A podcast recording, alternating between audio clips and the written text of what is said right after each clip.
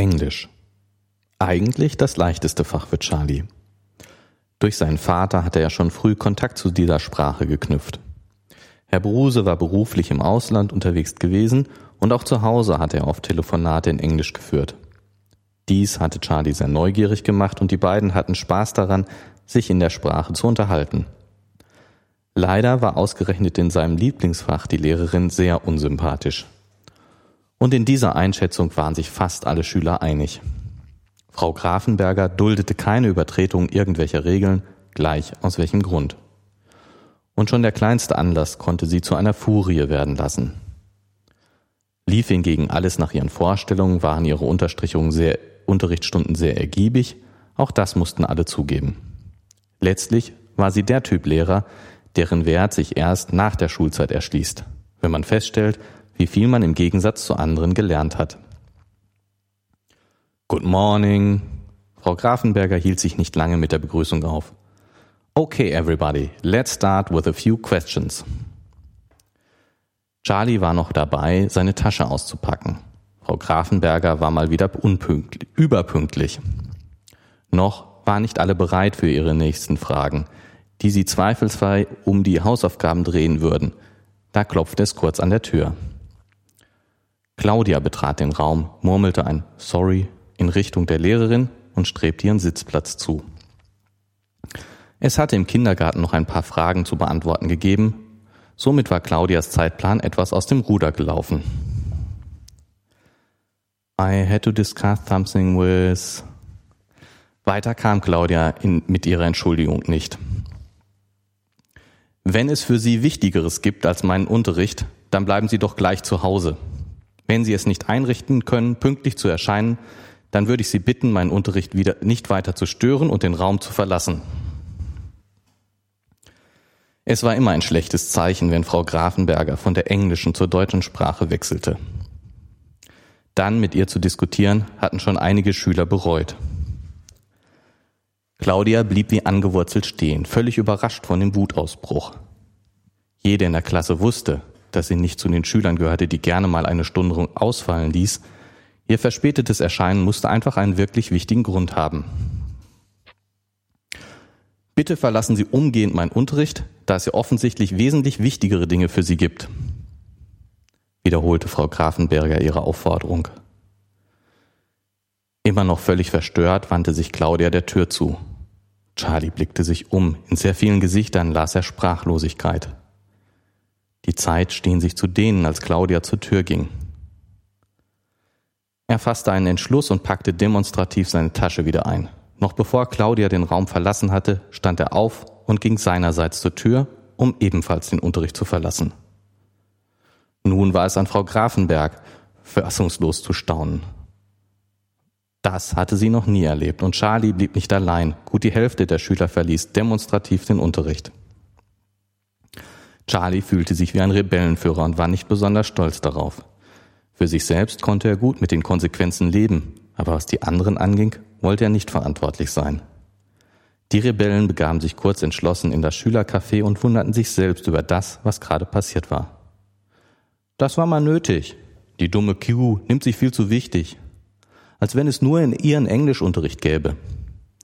Alle waren sich einig, Charlie hatte das Richtige getan. Nur er selbst war nicht so sicher. Das hat sicher ein Nachspiel. Na und, wenn wir zusammenhalten, dann wird es doch nicht so schlimm. Das war Peter, einer der Stufensprecher, der sonst eher für zurückhaltende Auftretende bekannt war. Ich muss sagen, das war eine gute Aktion, Charlie. Die Grafenberger wird uns sicher ein einschenken in der nächsten Stunde. So langsam gewann die Sorge um die Zukunft und um die Kursnoten die Überhand. Wir sollten uns nicht überrumpeln lassen. Nun übernahm Peter das Ruder. Nicht umsonst hatten sie ihn ja mit großer Mehrheit für das verantwortliche Amt gewählt.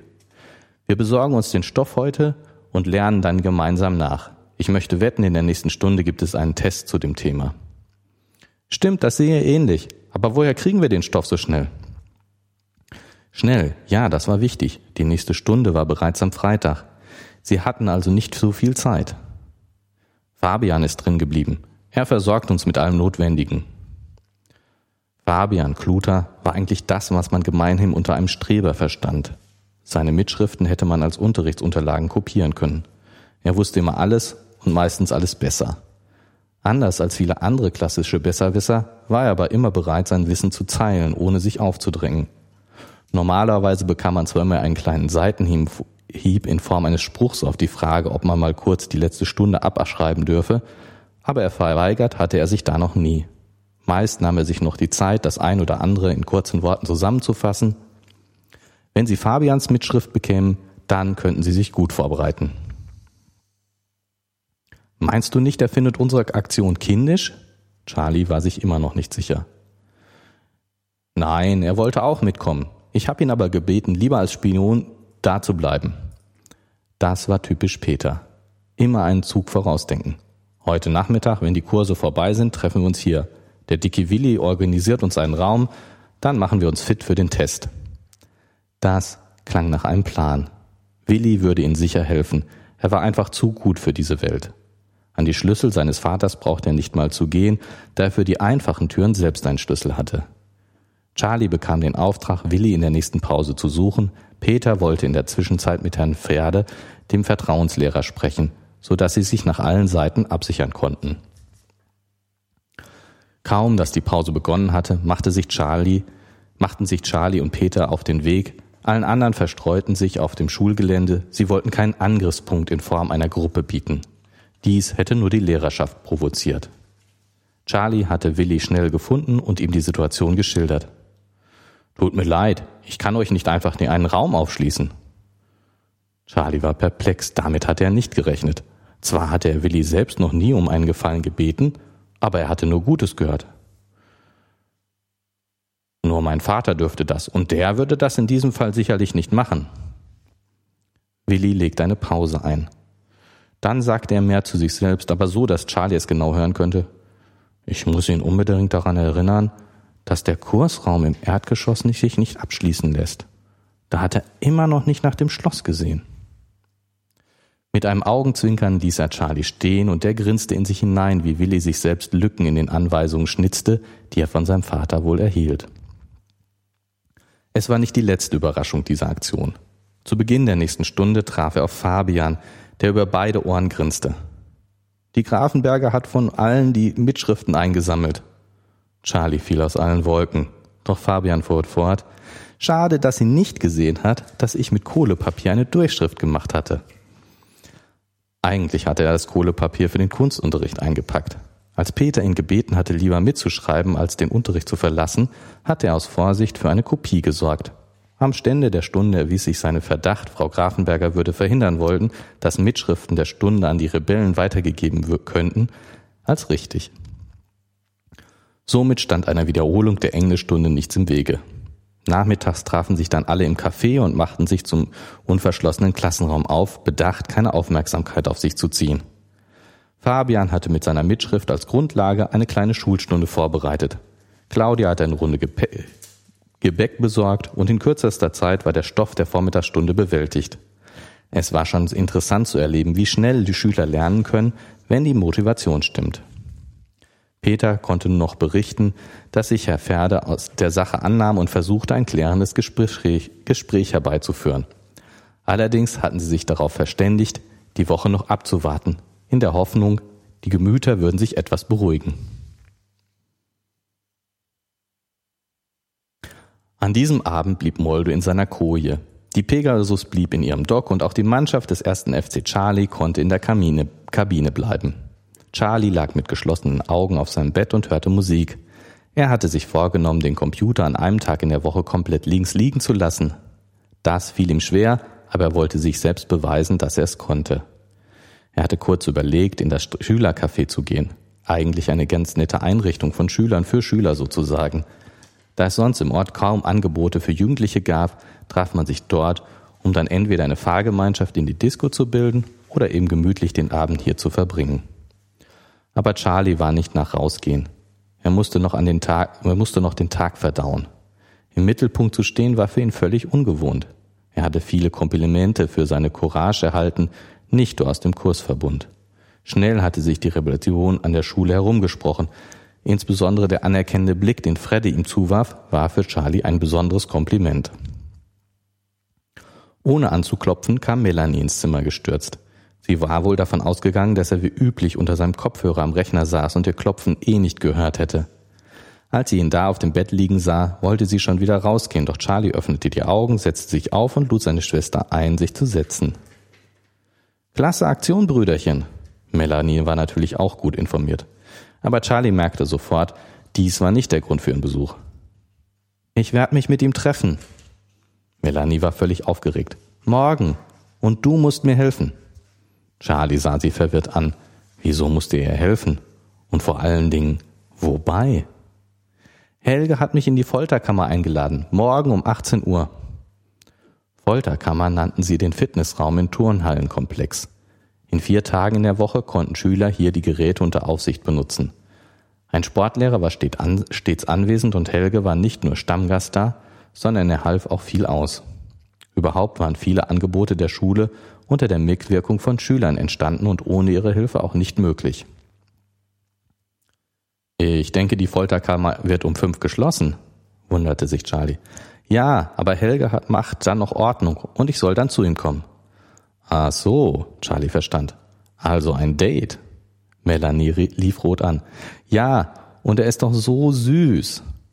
Charlie hätte sicher ganz andere Bezeichnungen für Helge gehabt. Süß wäre ihm so spontan nicht eingefallen. Aber er wollte Melanies Blick durch die rosarote Brille nicht wieder kritisieren, das hatte er längst aufgegeben. Mama lässt mich aber nicht allein weg, möchte ich wetten. Aber wenn wir zusammen ins Café gehen, dann hat sie sicher nichts dagegen. Und du machst dann einen Spaziergang zur Volkerkammer und ich darf allein im Café sitzen und Däumchen drehen. Och bitte.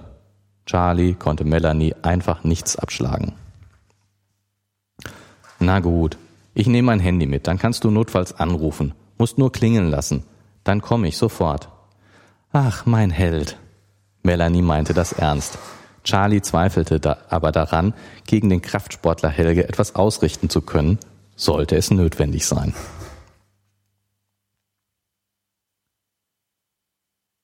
Melanie konnte es kaum abwarten, dass endlich die Schule aus war. In den Pausen hatte sie nach Helge Ausschau gehalten, ihn aber nicht gefunden. Erst nach dem Mittagessen konnte sie ihren Schwarm entdecken. Er stand mit zwei Jungs aus Charlies Stufe zusammen und sie diskutierten irgendetwas sehr intensiv. Als Helge Melanie entdeckte, löste er sich sofort und nahm sie kurz in den Arm. Na, bleibt es bei heute Abend?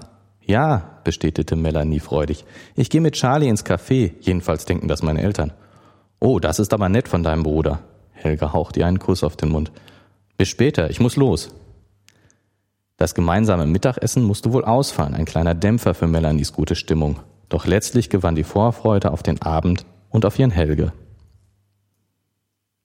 Schmetterlinge. Ja, so mussten Schmetterlinge im Bauch sich anfühlen. Melanie wusste kaum noch, wohin ihre Gedanken und vor allem mit ihren Gefühlen.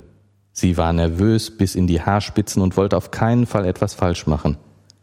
Sie hatte ihr Turnzeug drunter gezogen. Helge wollte ihr das ein oder andere Sportgerät zeigen. Da wollte sie vorbereitet sein. Sicherheitshalber steckte sie auch frische Unterwäsche ein, ein Handtuch sowie Duschgel. Endlich war Charlie fertig und sie konnten los. Kurz vor dem Café verabschiedeten sie, sie sich von ihrem Bruder und schlug den Weg zur Sporthalle ein. Noch war es nicht sehr dunkel, aber sie würde froh sein, wenn Helge sie auf dem Rückweg begleitete. Charlie tat ihr etwas leid, aber er hatte gesagt, er käme klar und etwas unter Leute zu kommen würde ihm nicht schaden. Die Turnhalle lag im tiefen Dunkel, nur aus den Lichtschächten zum Kellergeschoss drang noch ein Lichtstein. Hier befand sich die Folterkammer. Schon vor einigen Minuten hatte Melanie die erlösende SMS von Helge bekommen, die besagte, dass der Sportlehrer weg war. Sie hatten also sturmfreie Bude sozusagen. Helge wartete im Halleneingang, den er hinter ihnen wieder abschloss. Sonst kommt noch ein Einbrecher, grinste er. Komm, nach unten. Hast du Sportzeug mit? Schon drunter. Melanie fühlte sich wohl, wie sie Arm in Arm die Treppen nach unten ging. Arm in Arm führte Helge sie auch durch die Folterkammer und stellte ihr die verschiedenen Geräte vor und erklärte, wozu sie gut waren. Und, willst du mal was ausprobieren? Hm, weiß nicht. Klingt alles so kompliziert. Komm, da vorn. Das ist ganz einfach und ist auch ganz leicht. Wir wollen doch keinen Leistungssport machen. Na gut, muss ich mich dafür umziehen? Besser wär's. Da hinten sind die Kabinen. Allerdings ist nur noch eine auf. Aber ich kaum nicht Linsen. Sie hatten alle Zeit der Welt, fand Helge, und er wollte Melanie nicht vor den Kopf stoßen. Ich hab ja eh schon alles drunter, grinste Melanie. Da gibt's nichts zu sehen. Ihr war trotzdem wohler, wenn sie sich in der Ruhe umziehen konnte. Wow, sexy. Helge war hin und weg. Der eng anliegende Turndress hatte den Stil eines Badeanzugs und betonte Melanies Figur. Sie hatte darauf verzichtet, das Schlabber-T-Shirt, das sie beim Schulturn sonst drüber zog, mitzunehmen und hatte sich auf den wettkampftauchlichen Dress beschränkt. Helge führte sie zu einer leicht gepolsterten Bank, an deren einem Ende eine Halterung für eine Stange mit Gewichten angebracht war. Die Gewichte an der Stange sahen beeindruckend aus. Helge legte sich so, dass er die Stange mit beiden Händen nach oben drücken konnte. Siehst du, so einfach geht das. Er nahm einige von den Gewichten ab und Melanie versuchte ihr Glück.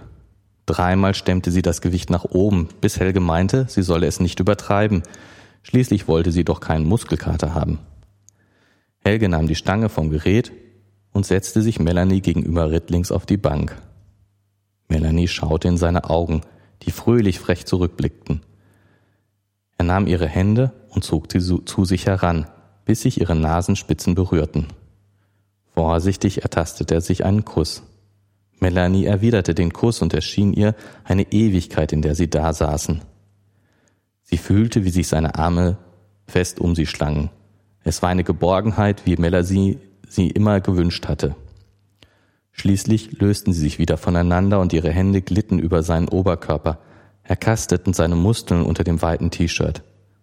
Etwas unsicher zunächst, ob er das Richtige tat, zog Helge sein T-Shirt aus fühlte ihre Hände auf seiner Haut. Melanie spürte eine wohlige Werbe in sich aufsteigen, als Helges Hände ihren Hals streichelten und auf ihre Schultern glitten. Sie verstand seinen fragenden Blick und nickte stumm. Die Träger ihres Turnanzugs fielen an ihren Armen herab. Helge zog sie auf seinen Schoß. Aber mehr gibt's nicht? Melanie ahnte, dass sie Grenzen setzen musste. Es ist schon so viel. Helge zog sie noch etwas weiter auf seinen Schoß und ließ sich zurücksinken. Durch drei Stoffschichten hindurch konnte Melanie spüren, wie sehr er sich mehr wünschte. Als er seine Augen schloss, ahnte sie, er würde sie in Gedanken vollkommen entkleiden. Sie ließ ihm diesen Traum, forderte ihn nicht in die Wirklichkeit zurück. Stattdessen kuschelte sie sich an seinen starken Körper und küsste ihn innig. Nun muss ich auf jeden Fall noch duschen. Helge war es fast ein wenig peinlich. Melanies liebes Lächeln ließ ihn aber wieder fröhlich schauen. Er schob sie etwas von ihm weg und starksig verschwand er in Richtung Dusche. Melanie wartete noch, bis sie das Wasser rauschen hörte, bevor sie sich ihrerseits in die Umkleidekabine begab. Sie wollte ihn nicht bloßstellen. Sie legte den Turndress ab und wollte schon zu ihrem Rucksack und damit zur frischen Wäsche greifen, doch da war wieder dieses wundervolle Bauchgefühl, und sie trat zu ihm unter die Dusche. Jetzt ist es ungefährlich, sagte er mit einem Augenzwinkern, als er sie fest in die Arme nahm. Wieder schien es Melanie, als seien Stunden vergangen, Stunden voller Glück, als sie sich schließlich anzogen und die Sporthalle verließen. Sie fand Charlie an einem Tisch mit einigen jüngeren Schülern, wo sie über das gemeinsame Hobby Online-Spiele diskutierten. Er blickte auf. Da bist du ja schon. Niemand konnte so schön, ich hab gern gewartet, sagen wie ihr Bruder. Das wurde Melanie wieder bewusst. Melanie setzte sich an den Tisch und Charlie bestellte ihr eine Apfelschorle. Eine Alkoholfahne mochte Frau Bruse aus mindestens zwei Metern Entfernung zu riechen. Damit wäre sicher jeder weitere Abend im Café nicht zu erwarten. Melanie strahlte förmlich vor Glück. Charlie vermied es, sie gleich hier am Tisch zu befragen. Es ging schließlich keinen der Anwesenden das Liebesleben ihrer Schwester, äh, seiner Schwester etwas an. Doch kaum hatten sie den Heimweg angetreten, knuffte er sie in die Seite. Und, habt ihr? Melanie grinste. Nein, aber fast. Irgendwie war Charlie erleichtert, obwohl er kaum sagen konnte, warum. Es war ja schließlich ganz allein Melanies Angelegenheit. Und warum ist er heute nicht noch mit ins Café gekommen? Er wollte nicht, dass es Gerede gibt. Charlie fand das nicht so normal wie seine Schwester. Wenn er ein Mädchen liebte, wäre er ganz sicher noch mit ins Café gegangen. Aber auch da wollte er sich nicht einmischen. Na, wie war es im Café?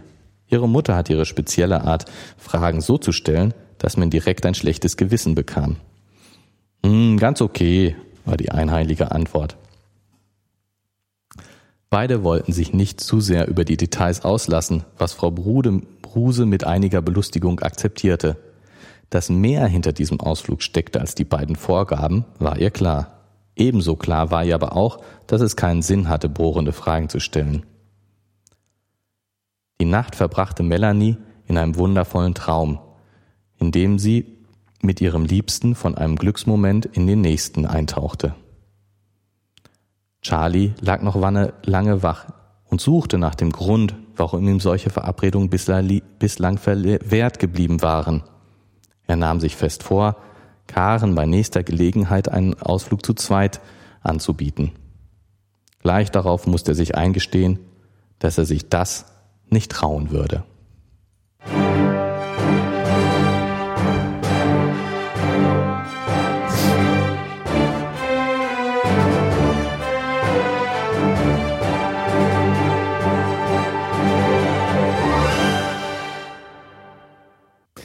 Hallo, herzlich willkommen, liebe Hörer, zur fünften Folge des GEMA-LUM Podcastes. GEMA-LUM heißt Gerrit und Martin lesen und mehr. Gelesen hatte Gerrit heute. Und jetzt kommt das Mehr und wir wollen mal schauen, was uns denn zu dem, was wir gerade gehört haben, einfällt. Eigentlich ist es ja ein, in erster Linie ein Technik, Gespräch normalerweise, was wir hier führen. Nur ähm, so wie der Gerrit letzte Woche oder beim letzten Mal eingeleitet hat, no technics today, ähm, kann ich das genauso gut sagen. Äh, another day without any technics. Schon wieder nur Geschwafel. Nur Geschwafel, nur Liebesleben. Ähm, auch nicht ganz, ganz einfach zu lesen, aber der Gerrit hat das wunderbar hinbekommen. Oh, naja, meinst du? Na? Gut, aber ähm, hast du mitgefiebert? Ja, ich weiß nicht, also ich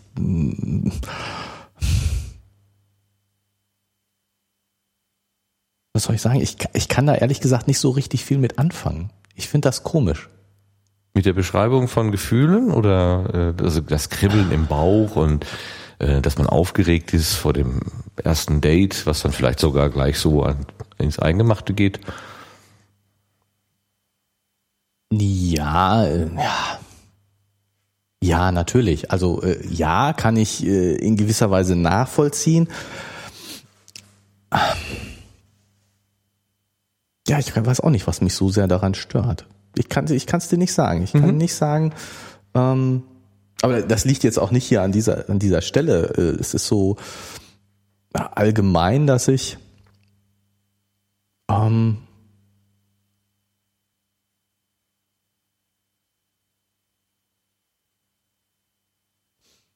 es nicht so gerne lese, glaube ich.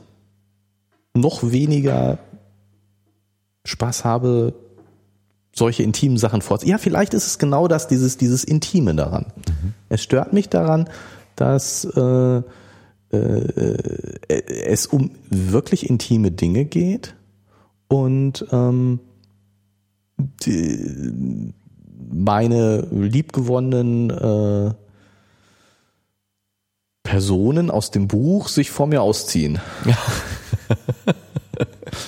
ich weiß nicht. Also ähm, und und jetzt mit mit Vorlesen ist das ja noch mal noch ein äh, also wenn ich das wenn ich das still lese, wenn ich so ein Buch lese, in dem sowas vorkommt, ähm, äh, äh dann geht das immer noch. Aber jetzt, äh, das finde ich, das finde ich jetzt keine, eigentlich keine gute Vorlesestelle. ja, das hat dich so. getroffen, ja. Ja, also das, deswegen, also das, ähm, also ein Buch, wo, wo dauernd solche Sachen vorkommen würden, wäre für mich das nicht das gute Vorlesebuch, so würde ich das jetzt einfach mal sagen. Ist jetzt ja nichts Schlimmes ähm, und äh, äh, ja, weiß ich nicht. Aber deswegen gerade mit dieser mit dieser äh, Szene da da im, im äh, in der Folterkammer ähm, ja. Gut ich meine vielleicht hat es auch damit zu tun ähm, dass ich nicht so gerne ähm, Bücher, also meistens Bücher nicht so gerne mag, wenn die von hilflosen Menschen handeln. Mhm. Ich bin mehr so ein Heldenleser. und, wer ist jetzt der Hilflose an der, und, in der Situation? Ähm, naja, ich meine, die beiden äh, bewegen sich ja nun jetzt schon tastend vorwärts, habe ich das Gefühl. Und das finde ich auch normal und richtig und äh, äh angemessen. Ähm, ja. Aber ich stutze so ein bisschen bei hilflos, denn äh, sowohl Helge hat ja, glaube ich, einen Plan, wie es ungefähr gehen soll, aber Melanie äh, ist diejenige, die sagt, oh, ich muss hier Grenzen setzen. Das heißt, sie kontrolliert die ganze Situation ja auch auf ihre Art. Also Hilflosigkeit sieht für mich schon noch anders aus. Ja, vielleicht hm, sehe ich das auch falsch. Also ich würde ich jetzt äh,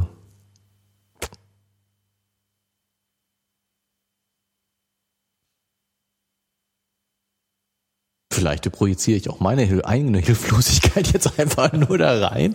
Gott, das ist jetzt, jetzt aber zu intim bei mir. Ähm, du musst und, dich jetzt äh, nicht vor dem Publikum ausziehen. Das äh, und, ist ähm, nicht notwendig. Und, und ähm, lass es an, bitte. ja. Und, und, und äh, ähm, ja. Und, und deswegen sehe ich die Leute als hilfloser, als sie tatsächlich sind. Mhm. Die Personen im Buch. Gut, aber vielleicht fangen wir auch mal bei der Geschichte ein bisschen weiter vorne an. Du hast ja mehrere Seiten vorgelesen und ja, diese diese Rebell äh, Rebellion, das ist viel spannender. Diese Folterkammer-Geschichte ist ja auch interessant, dass das in der Folterkammer passiert. Ähm, also die ist ja auch nur ein äh, ein Ausschnitt. Das hat ja angefangen damit, dass äh, eine Schulstunde von einem Lehrer gehalten wurde oder von einer Lehrerin, die offenbar, wenn man den Beschreibungen da glauben kann, der Meinung ist, dass ihr Unterricht der einzig wichtige in der ganzen Schule ist. Ja, das, das sagt sie noch nicht mal, aber das Unterricht so das Wichtige ist. Ne? Also ich meine, sie hätte sagt ja jetzt nichts gegen gegen ähm, gegen anderen Unterricht. Ja, du hast doch hier von einem gesagt, dass sie, sie glaubt, dass Englisch der wichtigste Unterricht. Ja, ja, gut, aber das, das passt gut ins Bild. Eben. Ähm, so eine Lehrer, Lehrer kenne ich auch oder meine ich auch gehabt zu haben. Ja. Kein Verständnis also, dafür haben, dass man auch noch andere Dinge zu tun hat. Ja, ähm, und also ich meine, im, im Verhältnis zu anderem Unterricht kann ich das sogar noch so ein bisschen akzeptieren. Also wenn jetzt jemand sagt, mein Fach ist das wichtigste Fach, ähm, in gewissen Grenzen finde ich das okay, dass ein Lehrer das sagt, weil äh, wenn er sich nicht für sein pa Fach begeistern würde, wäre er kein, kein guter Lehrer. Also insofern äh, er muss, er muss akzeptieren, dass nicht jeder das genauso sieht wie er. Ne? Also mein, ich halte mein Fach für das wichtigste Fach, mhm. aber äh, ich weiß, dass die Kollegen das anders sehen. Das muss er zumindest wissen und akzeptieren und dass Schüler da auch anderer Meinung sein können. Ähm, aber viel, viel krasser finde ich noch, ähm, und, und das ist ein viel allgemeineres Problem. Also da könnte ich mich äh, immer tierisch drüber aufregen, wenn solche Situationen sind, ähm,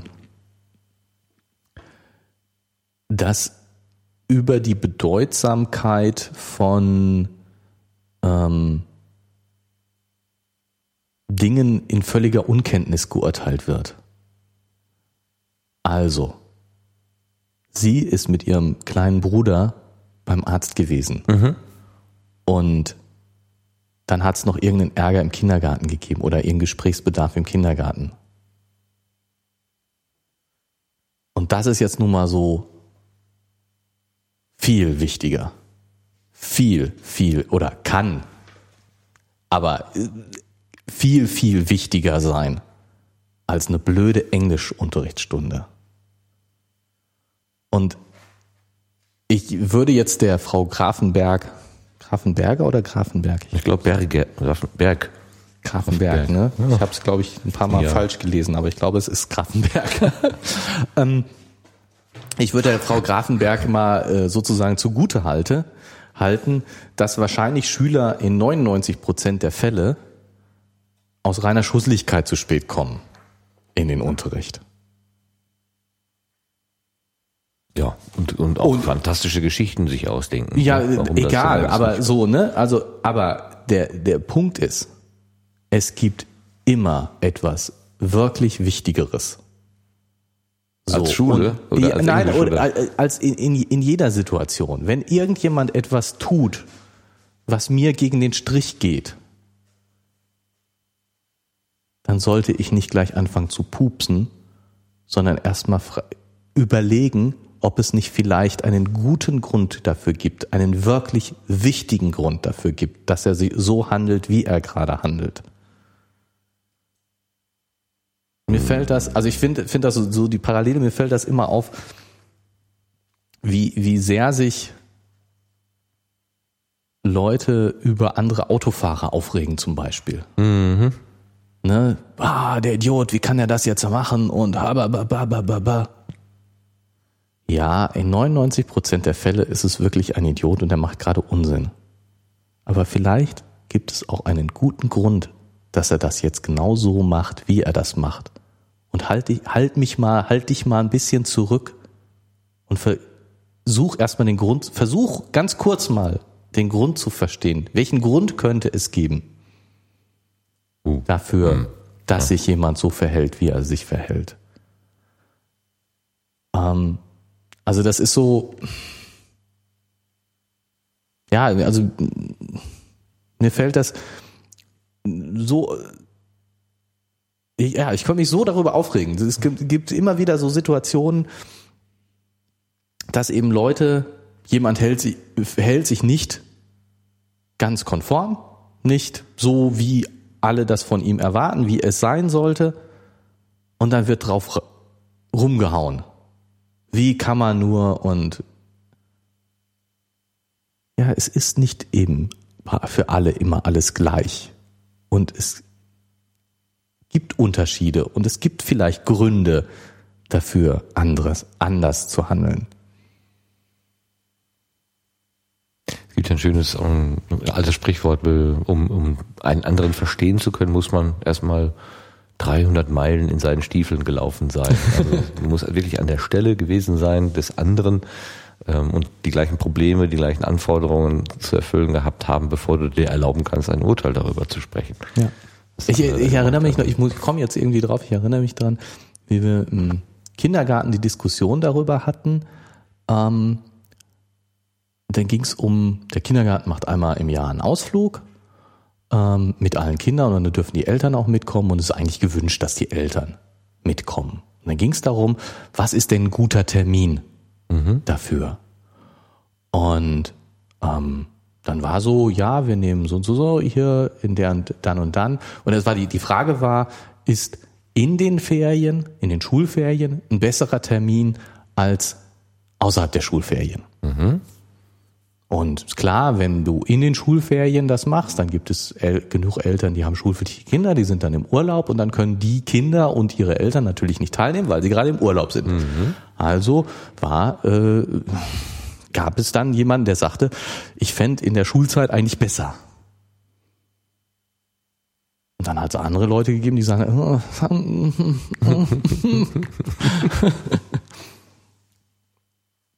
da muss ich, und dann, dann war, dann war so, so, gab es jemanden, der sagte so, ja, aber dann muss man sich einfach mal einen Tag Urlaub nehmen und für meine Kinder nehme ich mir einen Tag Urlaub und wer das nicht, also ne, das ist doch selbstverständlich, dass man sich dafür für seine Kinder mal Urlaub nimmt und ich habe da überhaupt kein Verständnis dafür, wenn man das nicht macht und hast du nicht gesehen und wieso könnt ihr überhaupt dagegen sein, dass wir das jetzt in der Schulzeit machen, wo dann jeder kann und wo jeder teilnehmen kann und dann kann doch hier auch jeder Urlaub nehmen und das geht doch immer. Und es gab sozusagen so, so ein bisschen Zustimmung dazu und ne, ähm, ja, Außer man ist Lehrer. Genau, und dann, dann sagte nämlich jemand, ich kann keinen Urlaub nehmen. Ich bin nämlich Lehrer. Ach, guck. Weißt du, so, ist doch klar, dass man sich Urlaub nimmt für seine Kinder. Das macht doch jeder. Das ist so eine Selbstverständlichkeit. Ja, ja. Es gibt aber Leute, die können dann vielleicht keinen Urlaub. Nee, haben das nicht so einfach mit, ich nehme mir dann Urlaub. Ne, und so, und, und auch dann, dann mit in Ferien, dann kann man ja Urlaub nehmen. Ja, es gibt genau zwei Möglichkeiten. Entweder habe ich schulpflichtige Kinder, dann bin ich mit meinen schulpflichtigen Kindern im Urlaub, oder ich habe keine, dann kriege ich vielleicht keinen Urlaub, weil meine Kollegen nämlich, die schulpflichtige Kinder haben, im Urlaub sind. Ne, so, naja, von seiner beschränkten Wahrnehmung dann auf alles genau, zu schließen, ist genau, schon immer gewagt, so, na, ist ja. doch selbstverständlich, Ja, ja. ist doch für alle ganz, also wirklich, wie kann man das denn nicht möglich machen? Und es gab einen ganz einfachen, ganz schlichten Grund, gut erklärbaren Grund. Ich habe da auch nicht sofort dran. Du bist sofort auf die Lehrer gekommen, die keinen Urlaub nehmen können. Ich habe tatsächlich auch nicht sofort dran gedacht. Aber das war so, so dieses, nun, nimm doch mal einen Schritt zurück. Und es gibt vielleicht einen guten Grund dafür, das anders zu sehen. Und es sind nicht alle Situationen gleich. Und hier diese Frau, ah, Mensch, Also Gerrit ich meine, macht sie- gerade die- würgende Handbewegungen. sie, sie, es trifft natürlich genau auch die richtige. Ich meine, mit der Claudia, das ist also wirklich so die, die Situation, kümmert sich um den kleinen Bruder, schwierige Familienverhältnisse. Die hat du wirklich nicht so einfach. Und, und dann Kriegst du die volle Packung ab. Mhm. kriegt sie die volle Packung ab und das ist so ungerecht und so Lehrer. Ah. Ja, spricht wirklich nicht für die Lehrerin. A, dass sie jetzt mal äh, die also die Delinquentin nicht mal zu einer Gegendarstellung oder zu einer Darstellung ihrer Situation äh, äh, zulässt. Also wird ja quasi das Wort im Mund abgeschnitten. Ja. Äh, das Urteil ist schon gefällt, bevor überhaupt eine Analyse passiert. Ähm, und dann eben auch das Maß der, ähm, der, der, äh, der Erwiderung. Also gehen Sie, ja, Sie sind fünf Minuten zu spät gekommen, das heißt, Sie haben kein Interesse an meinem Unterricht. Da wird sofort eine, eine, eine, eine Bewertung äh, fixiert, ähm, ob der Bus vielleicht Ver äh, Verspätung hatte oder das eben mit dem, mit dem Kindergarten Probleme war. Egal, es wird sofort gesagt, Sie haben kein Interesse an meinem Unterricht. Ja. Ja, ähm, und dann dazu die, den Ausschluss zu ähm, äh, durchzuführen. Das ist schon eine sehr, sehr harte äh, Maßnahme und zeigt auch, dass die Lehrerin offenbar die Verhältnisse, in denen ihre Schüler leben, überhaupt nicht kennt. Weil das Genau, also ich meine, ja- das ist ja jetzt so nicht- natürlich, natürlich ähm, unbekannt. Im, im, jetzt mal eine Lanze für Lehrer brechen. Es gibt auch gute Lehrer oder ähm, ne, so.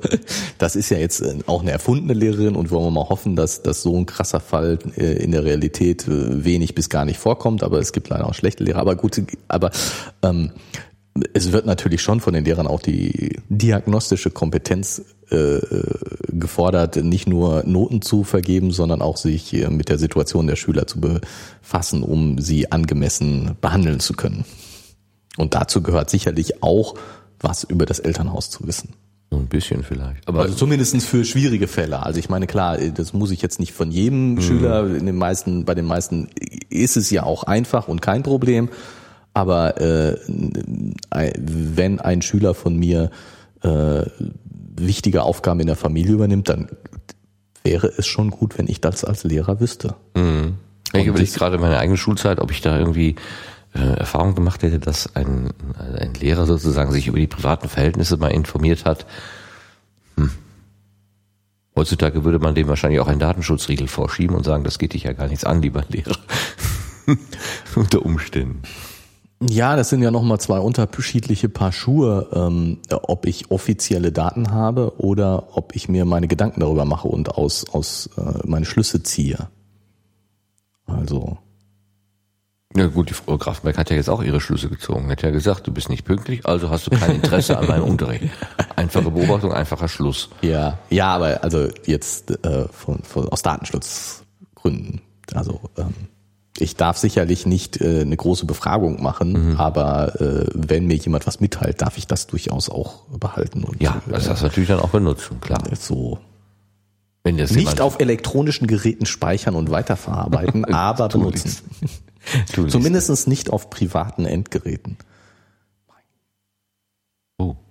Jetzt packst du also doch schon die, die Technik wieder aus. Ich wollte Ja. eigentlich noch so ein bisschen im Sozialen rumwurschteln hier, Gut, okay. wo wir uns so richtig kompetent fühlen. Also äh, Lehrer, die ihren Unterricht für den einzig Wichtigen halten. Ich hatte mir so einen kleinen Stichwortzettel gemacht hier, den können wir mal abhaken. Ähm, wir haben aber dann gesehen, ah ja, genau, Charlie wurde Rädelsführer wider Willen. Also er hat einfach Partei ergriffen für die Person, die er gerade als äh, hilflos, wie, das, da an der. Stelle wirklich äh, das Wort hilflos vielleicht sogar oder ja, Ja, vor allen Dingen äh, ungerecht behandelt. ungerecht, ne? Genau. Ja, hat er also einfach Partei ergriffen und gesagt, hier, so geht das aber nicht und hat dann gesagt, also wenn äh, die Claudia gehen muss, dann gehe ich zum- zumindest mal mit. Ja. Also ich lasse sie nicht alleine gehen, dann habe ich das gleiche Problem. Und das haben sich ja dann mehrere angeschlossen. Interessant auch. Ne? Also wenn man manchmal braucht es nur einen, ähm, der den ersten Schritt macht und dann schließen sich dann auch Ja, das ist, das ist ja, glaube ich, gerade in jetzt so rebellischen Schülerkreisen ist das, glaube ich, finde ich das sehr normal. Kommt mir das sehr äh, naheliegend vor. Also, Ja, obwohl du hast als ich Schüler sofort. natürlich auch, ähm, also der Gedanke, hm, welche Konsequenz droht, äh, was, was kriege ich für eine Strafe, äh, wenn ich mich jetzt nicht konform verhalte? Bekomme ich einen Eintrag ins Klassenbuch oder Schlimmeres? Muss ich zum hätte Direktor ich oder als so? Schüler nicht gehabt. Hättest du nicht gehabt? Ich schon. Überhaupt schon. nicht. Es, ja, okay. Es, also es, es sei denn, es hätte mich ähm, also wirklich äh, sehr, also wenn wenn mich wenn nicht der der Claudia irgendwie freundschaftlich verbunden gewesen wäre, dann glaube ich, ich ähm, da auch, also hätte ich nicht mehr bedacht, was passiert da eigentlich. Aber wenn es ein bisschen ein distanz- distanzierteres Verhältnis gewesen wäre, dann hm, muss ich mich da einmischen? Kann ich denn nicht die Leute so? Ne? Ja, gut, ich meine, ich hoffe mal, dass ich da jetzt äh, unabhängig von freundschaftlichen Gefühlen oder nicht äh, mitgegangen wäre. Ähm, aber mein Selbstbild sagt, dass ich das getan hätte. Aber so dieses Rädelsführer wider Willen zu werden, also man macht etwas einfach aus einer Überzeugung heraus und plötzlich gucken alle drauf und sagen, äh, du bist jetzt unser Guru, du hast es jetzt sozusagen in der Hand, leite du den ganzen Prozess weiter. Ja, sag du, was wir jetzt als nächstes tun sollen oder so. Ja gut, obwohl das ja auf den Charlie gar nicht gar nicht zutrifft, sondern sie schließen sich nur an und dann nimm- übernimmt ja der der Peter Ja, auch die und Glück. alle Sonst und alle alle äh, äh, akzeptieren ja dann auch die Führerschaft Ja. von dem von dem Peter. Ähm, ja, aber so ist das. Ist das schon mal passiert, dass du irgendwie ähm, einen Schritt gemacht hast und plötzlich warst du derjenige, der das Kommando hatte? Ja, jetzt nicht so krass. Mir fällt jetzt nicht so ein krasses Beispiel ein, wo das also so, so, eine, so eine Aktion, aber schon, ja, ähm, ist, äh,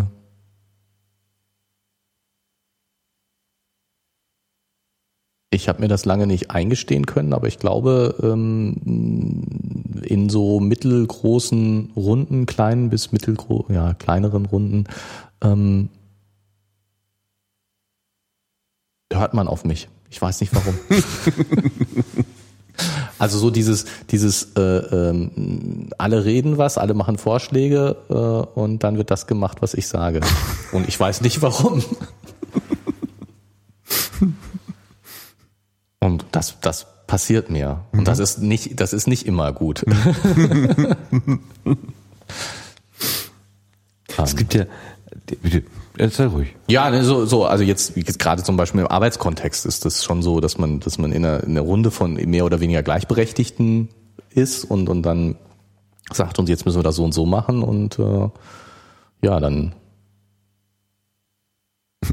hängt die Entscheidung an mir. Drei Alternativen stehen zur Auswahl Ja, und du sagst, also ich würde die dritte nehmen. Oh ja, lass uns die dritte nehmen. Genau, Unser so. Orakel hat gesprochen. Ja, so ungefähr. Und, und ähm, das ist jetzt, ja, es ist auch besser geworden, war, war mal schlimmer. Also jetzt inzwischen geht's, hat es natürlich dann auch mehr mit Kompetenz zu tun. Also wer, wer hat wirklich, wer weiß wirklich was? Und andererseits, wer hat die äh, auch formale Verantwortung dafür? Also das ist jetzt, weiß ich nicht, inzwischen klarer. Also erstens klarer, wer was, wer was weiß, wer was kann und andererseits, wer hat auch die formale Verantwortung, wer äh, muss für die Entscheidung dann auch gerade stehen. Aber das ist natürlich schon so, dass ähm, wenn du, dass du dann da auch da ganz schnell hinkommst, wenn die Entscheidung von dir übernommen wird, dann bist du auch ganz schnell da, da dass das dann äh, ja, dass du dann dafür gerade stehen musst, auch wenn du gar nicht so überzeugt davon warst. Naja, ist ja auch so ein, ein äh, im Team gerne mal derjenige, der zuckt, der überhaupt irgendwas dazu sagt zu dem Thema, der hat es dann auch gleich an der Backe hängen. Ja, genau, ne, das, das natürlich auch, dass, dass sozusagen, wer, wer sich klar äußert, wer sagt, ich bin da und dafür, dann, dann ähm, kümmere dich doch drum. Ja, dann, dann wird es auch so gemacht, weil alle anderen viel, viel schwammiger nur und sonst wo. Und ähm, äh, auch wenn ich es zum Beispiel nicht hundertprozentig weiß oder es, es ist klar, es ist, gibt keine richtig oder falsch Entscheidung. Wir müssen uns mhm. für eins entscheiden mhm. und ähm, es gibt die notwendige Notwendigkeit. Es genau, kann es, es, mit, mit vollem Trara die falsche Entscheidung gewesen sein. Ja, genau. Und, und es gibt es gibt die Informationen. Nachher kann man sagen, es war richtig oder falsch, mhm. aber äh, oder vielleicht kann man das sogar nachher noch nicht noch nicht mal sagen, weil man das andere nie ausprobiert mhm. hat. Ne? Aber ähm, ja. Ja, man spricht ja auch von entscheidungsfreudigen Menschen und Menschen, die weniger entscheidungsfreudig sind. Also ich die, ne? bin definitiv nicht entscheidungsfreudig. bin kein Manager. Aber du kommst, in, also wenn ich das jetzt verstanden habe, in der Gruppe kommst du als eher, oder es kann, also häufiger kommen mal Situationen vor, in denen du einfach sagst so, also ich bin für drei, für Variante drei und dann hast du in dem Moment ja die Entscheidung getroffen und offenbar nimmst du diejenigen, die sich nicht entscheiden konnten, einfach mit.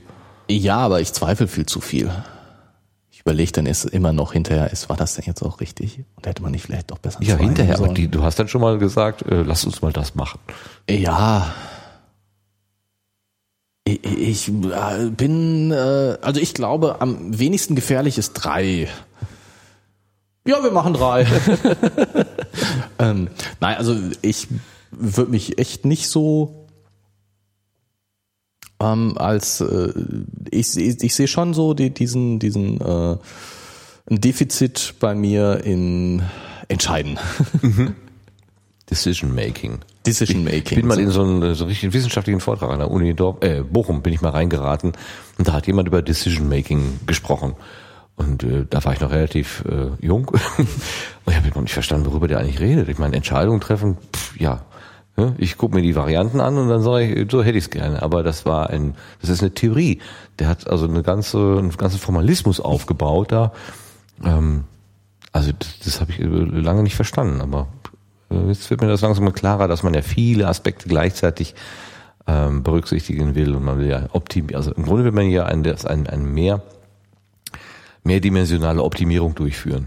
Oft. Ja, will man das wirklich? Da bin ich gar nicht so sicher. Also ähm, es gibt ja die, ähm, die Theorie, die, die ich auch für sehr glaubwürdig halte, ähm, dass ähm, Manager, also obere Entscheidungsebenen, ähm, sehr schwarz-schwarz-weiß-Denker sind. Mhm. Dass sie also und dass äh, so dieses Probleme tief durchdringen von allen Seiten beleuchten gar nicht so ihr Ding sind mhm. sondern die entscheiden eben. Deswegen gibt man ihnen die Manager-Version des Problems. Genau, deswegen nicht länger als eine DIN A4 Seite ist, weil sie nämlich, weil sie nämlich sich Aha. gar nicht mit den Problemen okay. belasten können und wollen. Also ich Aha. kann das auch in gewisser Weise verstehen. Also das, das ist jetzt nicht, das, das hört sich immer so, so, so böse und schlecht an, mhm. aber tatsächlich ähm, muss man, denke ich, Entscheidungen fällen, und die auch vertreten und durchhalten. Und ja, es ist gefährlich, wenn man seine Entscheidungen nie in Frage stellt, aber äh, man darf sie auch nicht zu viel in Frage stellen, wenn man wichtige Entscheidungen zu fällen hat. Ja, das geht wahrscheinlich in Richtung Handlungsfähigkeit. Also wenn ich eine, wenn, wenn ich Lenker einer großen Firma bin und sage hier, ähm, die IT wird outgesourced oder so, dann habe ich eine Entscheidung getroffen, die hat Konsequenzen. Und wenn ich quasi auf der Hälfte des Weges sage, ach nee, mh, hm, das machen wir wieder rückgängig, das hat dann doch nicht, also da haben wir was vergessen zu überlegen und äh, dann, dann machen wir es nur so zur Hälfte, dann ist aber schon Schaden entstanden vielleicht, weil die äh, dieser, dieser Übertragungsprozess nicht sauber abgewickelt ist. Ähm, vielleicht habe ich schon Leute freigesetzt. Äh, die wichtiges Know-how mitgenommen haben und die kriege ich nicht wieder zurück und dann fange ich Ja, oder auch einfach nur, ähm, dass die, die, die, die Arbeitszeit und Arbeitskraft begrenzt ist, ähm, um eine wichtige Entscheidung zu fällen wenn ich sie ausführe, kann ich ganz, ganz, ganz viele Informationen sammeln, kann ich mich ganz viel damit beschäftigen. Und wenn ich, wenn ich äh, äh, Zweifel und äh, äh, ja mir nicht sicher bin, dann äh, verbringe ich Wochen damit, mhm. mich quäle mich damit und bin belastet und nicht frei. Wenn ich ein Entscheider bin, dann lese ich eine DIN A4-Seite, denke, ich weiß genug und entscheide einfach. Mhm. Und in ganz, in, in, ich will nicht sagen in ganz vielen Fällen, es werden auch viele Fehlentscheidungen getroffen. Ganz bestimmt. Aber in, es gibt sicherlich genug Fälle, wo auch mehr Informationen nicht zu einer richtigeren Entscheidung führen. Mhm. Na, wo, wo, du sagst, es, ist, es gibt nicht richtig und nicht falsch. Man weiß es einfach nicht. Punkt um. Mhm. Also, ähm, und, und da ist es schon, natürlich ist es wichtig, gute Zuarbeiter zu haben, gute Informationen zu haben, Entscheidungen gut vorbereitet zu haben, was weiß ich. Aber dass, dass der Entscheider letztendlich auf einer DIN A4-Seite entscheidet, ja, das ist, glaube ich, gar nicht so verkehrt. Und es, ähm, es muss nicht jeder Entscheider sein. Gut, wir haben aber jetzt, äh, ähm, wir kommen jetzt hier vom Charlie, der ähm, entschieden Wieder hat. zurück zum Buch. Charlie hat entschieden, er geht mit Claudia, weil Claudia rausgeworfen worden ist. Und aber er hat dann Glück, dass Peter übernimmt, weil Peter macht eigentlich immer alles richtig. Ne? So, so war das doch, oder? Ja, Peter, halt nein, Peter kann immer einen Zug vorausdenken. Das ist seine Fähigkeit, die er hat. Ja, er kann Schachspieler. Offenbar genau, Schachspieler. Ähm, also typisch Peter, weil er hat dann irgendwie schon im Rausgehen klar gemacht, dass jemand den Inhalt der Stunde dokumentiert. Ja. Weil er schon ahnte, äh, das wird wahrscheinlich insofern gegen die Rädelsführer verwendet werden, dass sie also jetzt ein besonderes Themengebiet äh, bearbeiten und die natürlich nächsten, beim nächsten Mal dann beim Test, der unvermeidlich zu sein scheint, dann äh, entsprechend schlecht abschneiden. Darf. Ja. Also ich, ohne dem Peter jetzt was zu wollen, aber ich kann mir gut vorstellen, dass er soweit tatsächlich in dem Moment noch gar nicht gedacht hat, sondern einfach so dieser Gedanke, ähm, es ist gut, möglichst viel zu wissen. Mhm. Deswegen bleibst du hier und schreibst mit. Wir wollen einfach möglichst viel wissen. Mhm. Und dieses, wir machen, wir bereiten uns dann auf die nächste Stunde vor, weil es gibt wahrscheinlich einen Test und was. Gut, das, das ist sozusagen einfach so dieses Gefahrensituation. Mhm. Es ist gut, möglichst viel Informationen zu sammeln. Ja. Bleib du hier als Spion, sammel Informationen. Und dann eben auch von dem Fabian, so hieß er, ne? Mhm, ähm, genau der dann, der dann auf die Idee kommt, äh, gleich eine Kopie zu machen. Ja, das ist schon, glaube ich, glaube ich, ich kann mir das schon gut vorstellen, dass das sozusagen gar nicht so in dem Moment, wo er damit anfängt, noch gar nicht der Gedanke ist, es könnte sein, dass die Mitschriften eingesammelt werden, sondern einfach nur ein Sicherheitsgedanke. Wenn ich es doppelt habe, ist es sicherer, als wenn ich es einmal habe. Ich mache, ich mache gleich einfach mehr oh, ich habe doch noch das Kohlepapier. Lass mich, ich, ich weiß nicht, wofür es gut ist. Ich mach's einfach. Ja, so ein bisschen kommt mir das vor wie so ein Hollywood-Film, wo die Helden äh, im, also quasi blind und automatisch genau immer das Richtige tun. Selbst wenn die, ja, wenn meine, Situation noch so verfahren auch nur ein ist. Buch jetzt. Insofern hat es was von Hollywood-Filmen, das ist klar. Aber ich finde das jetzt nicht so, ich kann mir das schon in der Situation vorstellen, dass diese, diese sozusagen Automatismen, mhm. Automatismen des, des, des, ähm, ja, für mich ist dieser, dieser Peter hat was von einem Politiker.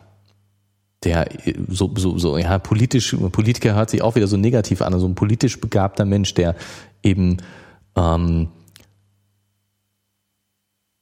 Erfahrung hat mit, mit äh, äh, Diskussionen, mit ähm, schwierigen Situationen, mit und dieses, das ist jetzt eine schwierige Situation, wir dürfen keine Informationen verlieren. Wir müssen möglichst viel Informationen sammeln. Mhm.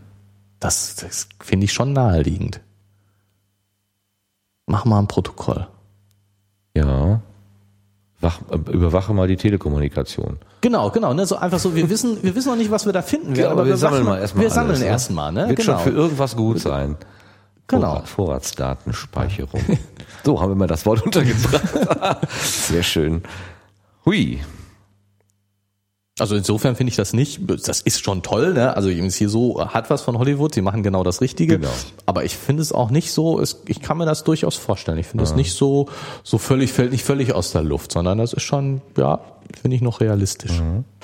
Was mir gerade so durch den Kopf schießt, ist, dass diese Lehrerin ja im Grunde eine Frage der, also äh, eine Frage der mangelnden Disziplin. Also es ist offenbar, also für sie stellt sich das dar, äh, da hat jemand nicht die richtige Disziplin, nicht das richtige Interesse, nicht die richtige äh, Zuwendung zu dem Fach also, und, ähm, und schließt die Person vom Unterricht aus, um dann, also das äh, wissen wir dann in dem Moment noch nicht, aber hinterher kriegen wir es ja raus, um dann einen Test zu schreiben und die Schüler mit schlechten Noten zu bestrafen.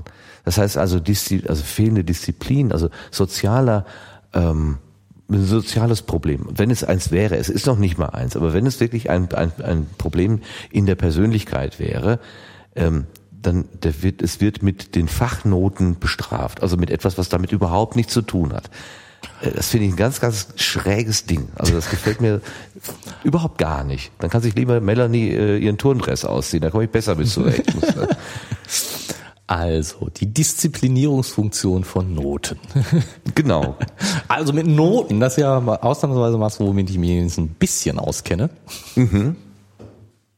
Also nicht mit Singennoten, sondern, sondern mit Schulnoten. Mit Schulnoten. Mhm. Und ähm, eine Kritik an, an Schulnoten ist ja äh, durchaus immer wieder gerne angeführt, die, dass sie zur Disziplinierung genutzt werden, also dass Noten Disziplinierungsfunktion haben. Und ähm, das ist aber auch nicht so grundsätzlich weder falsch noch abzulehnen. Ähm, ich sehe ein skeptisches Gesicht. ähm, die Braven bekommen die guten Noten und die Störenfriede und die Bösen bekommen die schlechten Noten. Dabei können die Störenfriede und Böse vielleicht sogar thematisch, inhaltlich, fachlich besser sein als die Braven, die einfach die Klappe halten. Ja.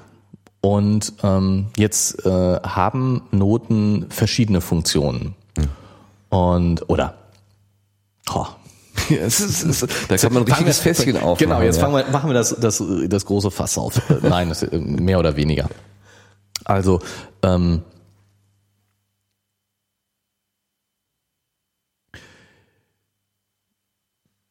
Noten sind zum Teil das Ergebnis von äh, pädagogischer Diagnostik. Mhm. Und pädagogische Diagnostik äh, hat klassisch zwei Funktionen. Einmal eine gesellschaftliche Funktion, nämlich die Vergabe von Qualifikationen.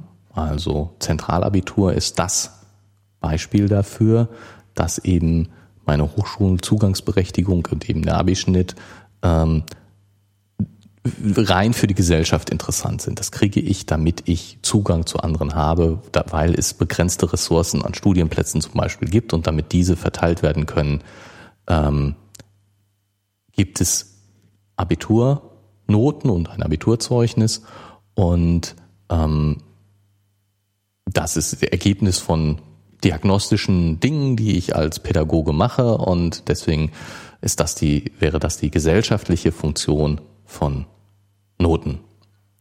Mhm. Daneben hat pädagogische Diagnostik aber auch eine pädagogische Funktion. Wenn die Frau Grafenberg richtig handeln würde,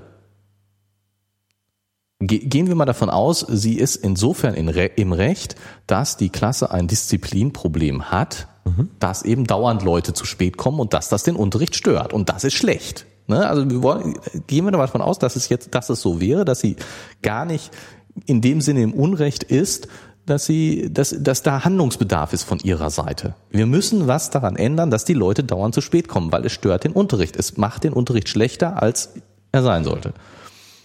Die, diese Erkenntnis allein schon ist eine Erkenntnis von pädagogischer Diagnostik, weil ich die, diagnostiziere die, die Unterrichtssituation. Und ähm, darauf zu reagieren und passende Maßnahmen zu ergreifen und zum Beispiel mit den Schülern über das Problem zu reden und äh, möglicherweise eben auch Strafen zu setzen, ähm, ist Natürlich im, Ra im Rahmen ihrer, ihrer Dinge, die sie tun soll und darf. Und die Noten als ein Mittel der Bestrafung zu nehmen. Du verhältst dich nicht regelkonform. Und deswegen bestrafe ich dich mit einer schlechten Note.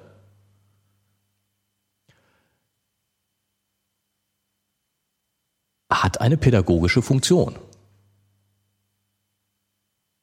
Jeder Pädagoge sagt, schreit jetzt auf, weil er sagt, äh, äh, belohnen ist besser als bestrafen. Äh, das Thema hatten wir, glaube ich, das schon mal. Auch schon, genau, ja. ähm, aber äh, dass, dass eben Sanktionen sein müssen, ähm, ist klar. Irgendwann muss ich auch mal sanktionieren. Mhm. Ich muss klare Regeln setzen. Zum Beispiel bei mir fängt der Unterricht pünktlich an. Eine klare Regel. Und wenn ihr nicht euch daran haltet, dann gibt es diese und diese Sanktion. Es wäre natürlich pädagogisch sinnvoller, das vorher klar zu machen. wie zum Beispiel, wenn ihr nicht pünktlich seid, braucht ihr gar nicht mehr zu kommen. Und nicht, das im Nachhinein zu machen. Aber äh, so ein Unterrichtsausschluss als Sanktion ist äh, durchaus ja eine, eine äh, tatsächlich ähm, krasse, aber äh, vorhandene Maßnahme. Hm. Also Unterrichtsausschluss als Sanktion ist äh, sozusagen eine geregelte Sanktionsmaßnahme. Also das wirkt für mich so indirekt. Ähm, ich kann mir vorstellen, wenn die Klasse insgesamt unruhig ist, äh, gibt es ja Lehrer, die fangen dann an, sehr leise zu sprechen, weil es die, die Klasse dann einfach schwer hat, überhaupt mitzubekommen, worüber redet denn der Lehrer oder die Lehrerin da gerade. Und die Klasse kann unmittelbar reagieren. Also durch das durch eigene Verhaltensänderung ist es dann doch wieder möglich, äh, dem Stoff zu folgen. Also man kann sich selbst steuern. Man hat es selber in der Hand. Ähm, dieses, diese Maßnahme, die jetzt hier die Frau Grafberg macht, äh, die Leute von dem Unterrichtsstoff auszuschließen, äh, und um, um dann äh, in der nächsten Stunde zu belegen, dass die das nicht können, ähm, da führt ja die Lehrerin genau äh, den Grund herbei, äh, der dafür schuld, daran schuld ist, dass hinterher schlechte Noten dabei herauskommen. Also dadurch wird ja, ja erst durch, das, ihr, durch ihren Ausschluss wird ja erst sozusagen die schlechte Note erzeugt. Ähm, ja. Ähm, Aber was ist denn der Wert einer guten oder einer schlechten Note? Also, wenn ich, jetzt, jetzt kommen wir wieder zurück, wenn ich das Abiturzeugnis mir angucke, dann ist es äh, natürlich meine, meine Zugangsberechtigung für irgendetwas. Also ob ich eine gute oder schlechte Abiturnote irgendwo drin habe, regelt den Zugang zu einem Job, zu der Uni, zu wabababab. So. Und in dem Sinne wäre das natürlich der falscheste Ort, diese Note als eine pädagogische Maßnahme zu missbrauchen. Mhm. Die Note in einem Test hat aber keine gesellschaftliche Funktion. Das ist dem Arbeitgeber später völlig egal, was ich mal in irgendeinem Englischtest hatte. Das heißt, diese Note, die ich da habe, ist eine, hat rein pädagogische Funktion. Sie kann mir Bestätigung sein, wenn ich eine gute Note habe, heißt das, mach weiter so. Das ist gut. Wenn ich eine schlechte Note habe, sagt diese Note, du hast irgendetwas falsch gemacht, du musst irgendetwas ändern. Das kann heißen, ich habe nicht genug gelernt. Das kann heißen, ich bin schlampig gewesen. Das kann heißen, ich bin doof. Ich muss woanders hin. Ich bin hier in der falschen Gruppe. Das kann aber auch heißen, ich habe mich einfach daneben benommen. Ich muss mich, ich muss daran was ändern. Ich will, ich will das jetzt gar nicht zu gut reden. Ich bin mhm. gar nicht der Überzeugung, dass das richtig ist und es muss für die Frau Grafenberg bessere pädagogische Mittel geben, als den Leuten schlechte Noten zu geben. Das kennzeichnet sie als eine armselige Lehrerin, dass ihr nichts Besseres einfällt. Es ist nur zu einfach gedacht, zu sagen, dass sozusagen Noten als Disziplinierungsmaßnahme grundsätzlich schlecht sind. Dass das, ein, dass, dass, dass das grundsätzlich ungerecht ist und, unge und grundsätzlich schlecht ist. Hm. Kommt, ja, aber dann, das, es kommt dann halt drauf an, was will ich mit den Noten denn eigentlich äh, messen? Also will ich jetzt hier, will ich aus, äh, aus einer Mathematiknote, will ich da die Kompetenz zur Lösung mathematischer Fragestellungen herausdeuten oder will ich ähm, äh, normkonformes Verhalten herausdeuten. Äh, also es könnte nee, ja nee, sein, dass Moment, Moment, das, das, das, ist genau, das ist genau der Fehler. Wenn ich in Abiturnote Mathematik an, angucke, dann sollte da nur die mathematische Kompetenz drinstehen. Aha. Punkt um fertig aus ist natürlich. Okay. Aber die die Note im achten Schuljahr in Mathematik die hat einzig und allein die Funktion dafür zu sorgen, dass ich im Abitur eine möglichst gute Mathematiknote habe. Das ist die Funktion. Und dieser Funktion hat sich, hat sich das, das wie ich da hinkomme und unterzuordnen. Aber ich kann mit einer nicht ausreichenden Leistung oder wenn ich zwei nicht ausreichende Leistungen habe, kann ich doch meine Versetzung gefährden. Ja, natürlich, okay. Äh, wir brauchen wir nicht darüber, wir brauchen nicht darüber zu reden, dass das Sitzenbleiben ein schlechtes Konzept ist. Hm. Und das ist, äh, also, oder sagen wir so, dieses, dieses zwangshafte Sitzenbleiben, also eine Klasse wiederholen kann als auch wieder als pädagogische Maßnahme gut sein, aber äh, die, die, die, die diese äh, Abschaffung des Sitzenbleibens, was ja, in welchem Bundesland wird's jetzt ausprobiert, keine Ahnung, ähm, äh, und in anderen Ländern äh, eine Selbstverständlichkeit ist, dass man kann nicht sitzen bleiben. Mhm. Das ist, es gibt nicht dieses Sitzen bleiben als als Maßnahme oder na, sitzen bleiben äh, geht ja man muss unterscheiden zwischen dem ich habe ein schlechtes Zeugnis und muss deswegen die Klasse wiederholen und ähm,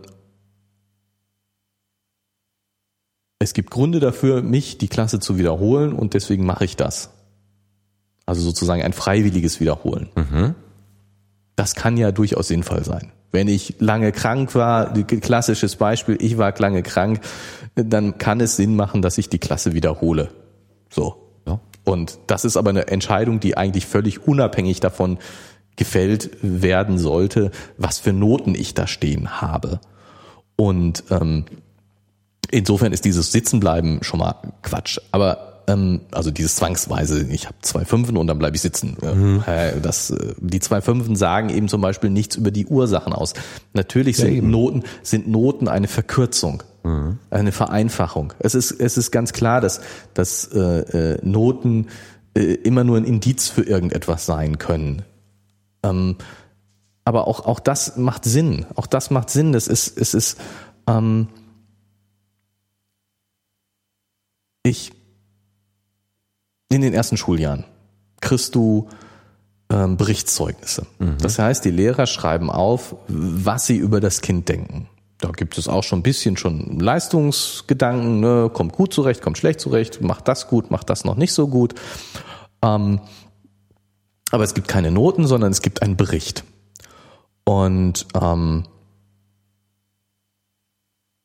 da gibt es Lehrer, die machen sich damit sehr viel Arbeit und schreiben wirklich individuelle Berichte. Das macht erstens den Lehrern viel Arbeit. Ja, ja, also ich meine, das ist eine tolle Sache so. Das ist eine tolle Sache, das ist wirklich was Individuelles und ist ganz toll, ist wirklich toll. So. Grundsätzlich schon mal toll, finde ich toll. Aber ich muss auch was Negatives dazu sagen. Mhm. Dass nämlich erstens den Lehrern es sehr viel Arbeit macht und dass ich natürlich auch als Eltern eine Vergleichbarkeit gerne hätte. Und die mir ist damit nicht gegeben. Mhm. Warum will ich eine Vergleichbarkeit haben? Auch das ist immer so, ah, Vergleich, Vergleich, so böse, böse, böse. Nee, ich als Eltern will auch eine Vergleichbarkeit haben, weil ich doch auch wissen will, wo steht mein Kind? Ist es jetzt, hat es jetzt Bedarf an irgendwelchen Förderung? Oder ist alles in Ordnung?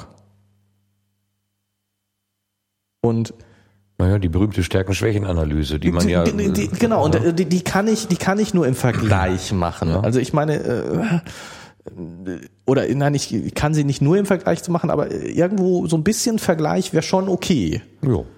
Und um die für diese Vergleichbarkeit herzustellen und um es den Lehrern einfacher zu machen, weil so ein Berichtszeugnis, wenn es wirklich gut gemacht ist, ist richtig Schweine viel Arbeit Ne? Wenn ich für jedes Kind wirklich Gedanken machen muss und wirklich was Individuelles schreibe, ist das richtig super viel Arbeit. Und um das einfacher zu machen und vergleichbar zu hören, gibt es schon Computerprogramme, die setzen solche Berichtszeugnisse aus Standardformulierungen zusammen. Von da aus bis zur Note ist natürlich nur noch ein, äh, ein gradueller Unterschied. Ja. Und natürlich ist die Note verkürzt. Aber diese Verkürzung erleichtert erstens den Lehrern die Arbeit und diese Erleichterung ist nur äh, ah. so ein Lehrer in der weiterführenden Schule hat auch mal 200, 250 verschiedene Schüler. Aber nur 30 Textbausteine. ja, also äh, der hat, der hat echt Arbeit mit mit Notengebung, mit ja, mit Leistungsbewertung, ja. schon alleine mit Leistungsbewertung. Das, ja, und, klar, es ist eine schwierige und, Angelegenheit, ganz und, klar. Und äh, so dieses äh, ich kenne dich nicht, du kriegst eine 3. ähm, da muss man erstmal von wegkommen, wenn man so viele verschiedene Schüler hat. Mhm. Ne? Also das ist nicht so einfach. Mhm. Und ähm, und deswegen äh, und und auch auf der anderen Seite wenn ich, wenn ich ähm, jemanden einstellen will, dann will ich eine kurze, knappe Aussage darüber haben, kann der rechnen oder nicht. Und da will ich nicht eine, eine halbe DIN A4-Seite darüber schreiben, darüber lesen, äh, was er in, dass er in Mathematik tolle äh, äh Dreiecke zeichnen kann. Ne? Also insofern auch auf der anderen Seite bei der, bei der, nicht nur bei der Vergabeseite sind Noten natürlich eine Verkürzung, die in den Noten drin steckt, eine enorme Erleichterung, sondern natürlich auch auf der Seite, wo, wo es benötigt wird, wieder gesellschaftliche Funktion, sind Noten natürlich. Klar, es ist verkürzt. Aber es macht die Sache doch schon auch viel einfacher und handhabbarer. Und wenn ich mir, wenn ich nicht aus dem Hinterkopf rauslasse, dass da natürlich auch eine gewisse Un Ungerechtigkeit drin steckt und stecken kann, dann ist diese Verkürzung durchaus sinnvoll. Da gehe ich voll mit. Also, dass, dass das eine Möglichkeit ist, sich überhaupt mal ein grobes Raster äh, zu verschaffen und zu sagen und, und die Leute auch vielleicht irgendwie in eine gewisse Ordnung zu bringen. Also der, der kann, der ist jetzt besser beurteilt worden als ein anderer nach einem, gehen wir mal davon aus, irgendwie vernünftigen Schema. Also nicht genau. Willkür nicht und, völlig und Zufall. So, so, hast du nicht gesehen mit allen Schwächen, die das hat. Ne? Äh, aber ähm, nur daraus dann eben zu sagen, hier, der hat eine 5 in Mathe, aus dem wird niemals ein vernünftiger äh, Mathematiker oder so. Oder der, ja, der, der, der kann nicht äh, rechnen, äh, der, der kann nicht 73 und 12 zusammenzählen, der, aus dem kann kein Mathematiker werden. Ähm, du weißt wahrscheinlich äh, noch besser als ich, dass man diese Fähigkeit im Mathematikstudium überhaupt gar nicht, zu, äh, gar nee, nicht braucht. Ne? Nein, genau. Und ähm, natürlich, es gibt ja auch Pädagogik ohne Noten. Ne? Also das ist ja, ähm, dass wir jetzt hier so viele Noten haben und ähm, also ich habe irgendwo gelesen, das, ich, das fand ich total spannend, ähm, dass wir haben ja jetzt bei uns die, die üblichen sechs Notstufen, Notenstufen, sehr gut bis ungenügend. Mhm. Und ähm, in der Oberstufe auf 15 Punktesystem mhm. Ähm, aufgegliedert. Äh, in, in anderen Ländern ist das natürlich anders. Ähm, und es hat mal jemand einen Zusammenhang hergestellt zwischen ähm, der Anzahl der Notenstufen und sozusagen der Freiheit in dem Land, Aha. wo das verwendet wird. Das fand ich total spannend. Also in den USA zum Beispiel gibt es sehr viele unterschiedliche Notensysteme, aber das gebräuchlichste sind, hat fünf oder sechs Stufen, aber und in, dann gibt's aber so 100 Prozent auch Wertungen. Also das heißt von, von, von 0 bis 100 Prozent sozusagen. Mhm. Wertungen werden und 100 ist das Beste dann. Oder? Genau, 100 ist zu 100 Prozent und das ist dann äh, ein, A, glaube ich, und es geht runter bis F. Aber ähm, also es wird sozusagen, es gibt diese grobe Einordnung und ähm, und, und viele viele andere noch. Also die sind da ja sehr unterschiedlich auch in ihren Bundesländern und hast du nicht gesehen. Und äh, in der Sowjetunion gab es äh, drei oder vier Notenstufen. da wurde so gesagt, ja, kann man ja sehen. Und ähm, es ist natürlich schon so, dass wenn du ähm, das wenig, weniger differenziert machst, also je weniger differenziert du das machst, desto einfacher ist es natürlich, ähm, auch nicht leistungsbezogene Sachen damit reinzuziehen. Ähm, wenn ich Je weniger differenziert ich das mache, desto eher kann ich nicht leistungsorientierte Dinge da hineinziehen. ja Also je gröber die Skala. genau Aha. weil ich natürlich äh, diese nicht leistungsbezogene Singe, diese, diese, äh, wenn ich, wenn sich jemand schlecht benimmt Ja. und ich werte ihn deswegen ab, kann ich das ja immer nur ein, um einen ge- gewissen Anteil, Anteil machen. Und ähm, eine Stufe runterzugehen ist immer noch einfach. Je mehr Stufen es gibt, desto weniger macht das aber aus. Ja, ja. Ne? Und, und insofern ähm, äh, wurde da so ein Zusammenhang hergestellt. Ich fand das schon spannend, dass, dass eben ähm, da eben dann auch gesagt hat, dass, dass eben viel Bewertung in der Sowjetunion viel auf, auf äh, politische ja, äh, Willfährigkeit sozusagen gelegt wurde. Ne? Na gut, im Extremfall hast du ja äh, ein, ein Pass-Fail, also bestanden, nicht bestanden. Genau, ne, Und, das ist sozusagen, äh, und wenn ich, wenn wenn ich da dann nicht, nicht willfährig bin, dann habe ich eben nicht bestanden. Ja, oder andersherum, dass man sagt, ähm, ich, ich, ich möchte den, also ich würde den gerne etwas abstufen, etwas runterstufen, aus welchen Gründen auch immer. Aber wenn ich das tue, dann habe ich nur die Möglichkeit zu sagen, der hat gleich nicht bestanden. Dieser Schritt ist mir aber zu groß, also kommt er in die Kategorie bestanden, und dann haben durchschnittlich mehr ein, eine gute Bewertung, als sie eigentlich vielleicht verdient hätten. Oder man kann innerhalb oder man kann auch sagen, innerhalb dieser Kategorie derjenigen, die, die bestanden haben, kann ich nicht mehr differenzieren. Da gibt ja vielleicht auch Leute dabei, die dann da irgendwie herausstechen Ja. und mit dem Thema besonders gut zurechtkommen und andere, die das so leidlich gut machen, aber jetzt keine besonderen Geistesblitze da haben an der Stelle.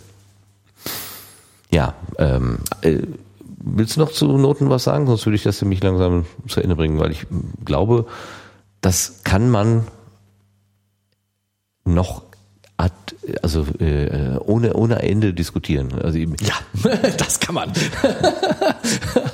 die Kopfnoten, die ja mal eingeführt und dann wieder ausgeführt wurden, sind ja glaube ich auch so ein Zeichen dafür. Oder sind die gar nicht ausgeführt, sondern nur verkürzt worden. Es gab da glaube ich mal fünf Kategorien, nach denen ein Schüler bezüglich sozialer oder nicht fachgebundener äh, Dimensionen bewertet werden sollte. Und ich Ich weiß nicht, ob es ganz abgeschafft wurde hier in NRW oder äh, stark zurückgeführt, stark ne? zurückgefahren auf jeden Fall. Das war einfach viel zu viel Arbeit. Das war war absolut nicht praktikabel einfach. Das also die die Idee der ja Kopfnoten im Sinne von ähm, ich versuche eben den ähm, reinen Leistungsanteil einer Note zu trennen von dem ähm, ja eher weiche, weicheren, man könnte böswillig sagen, so Wohlverhalten, aber vielleicht auch eben Arbeitsverhalten, Sozialverhalten, was ja auch wichtige Punkte sind, äh, zu trennen.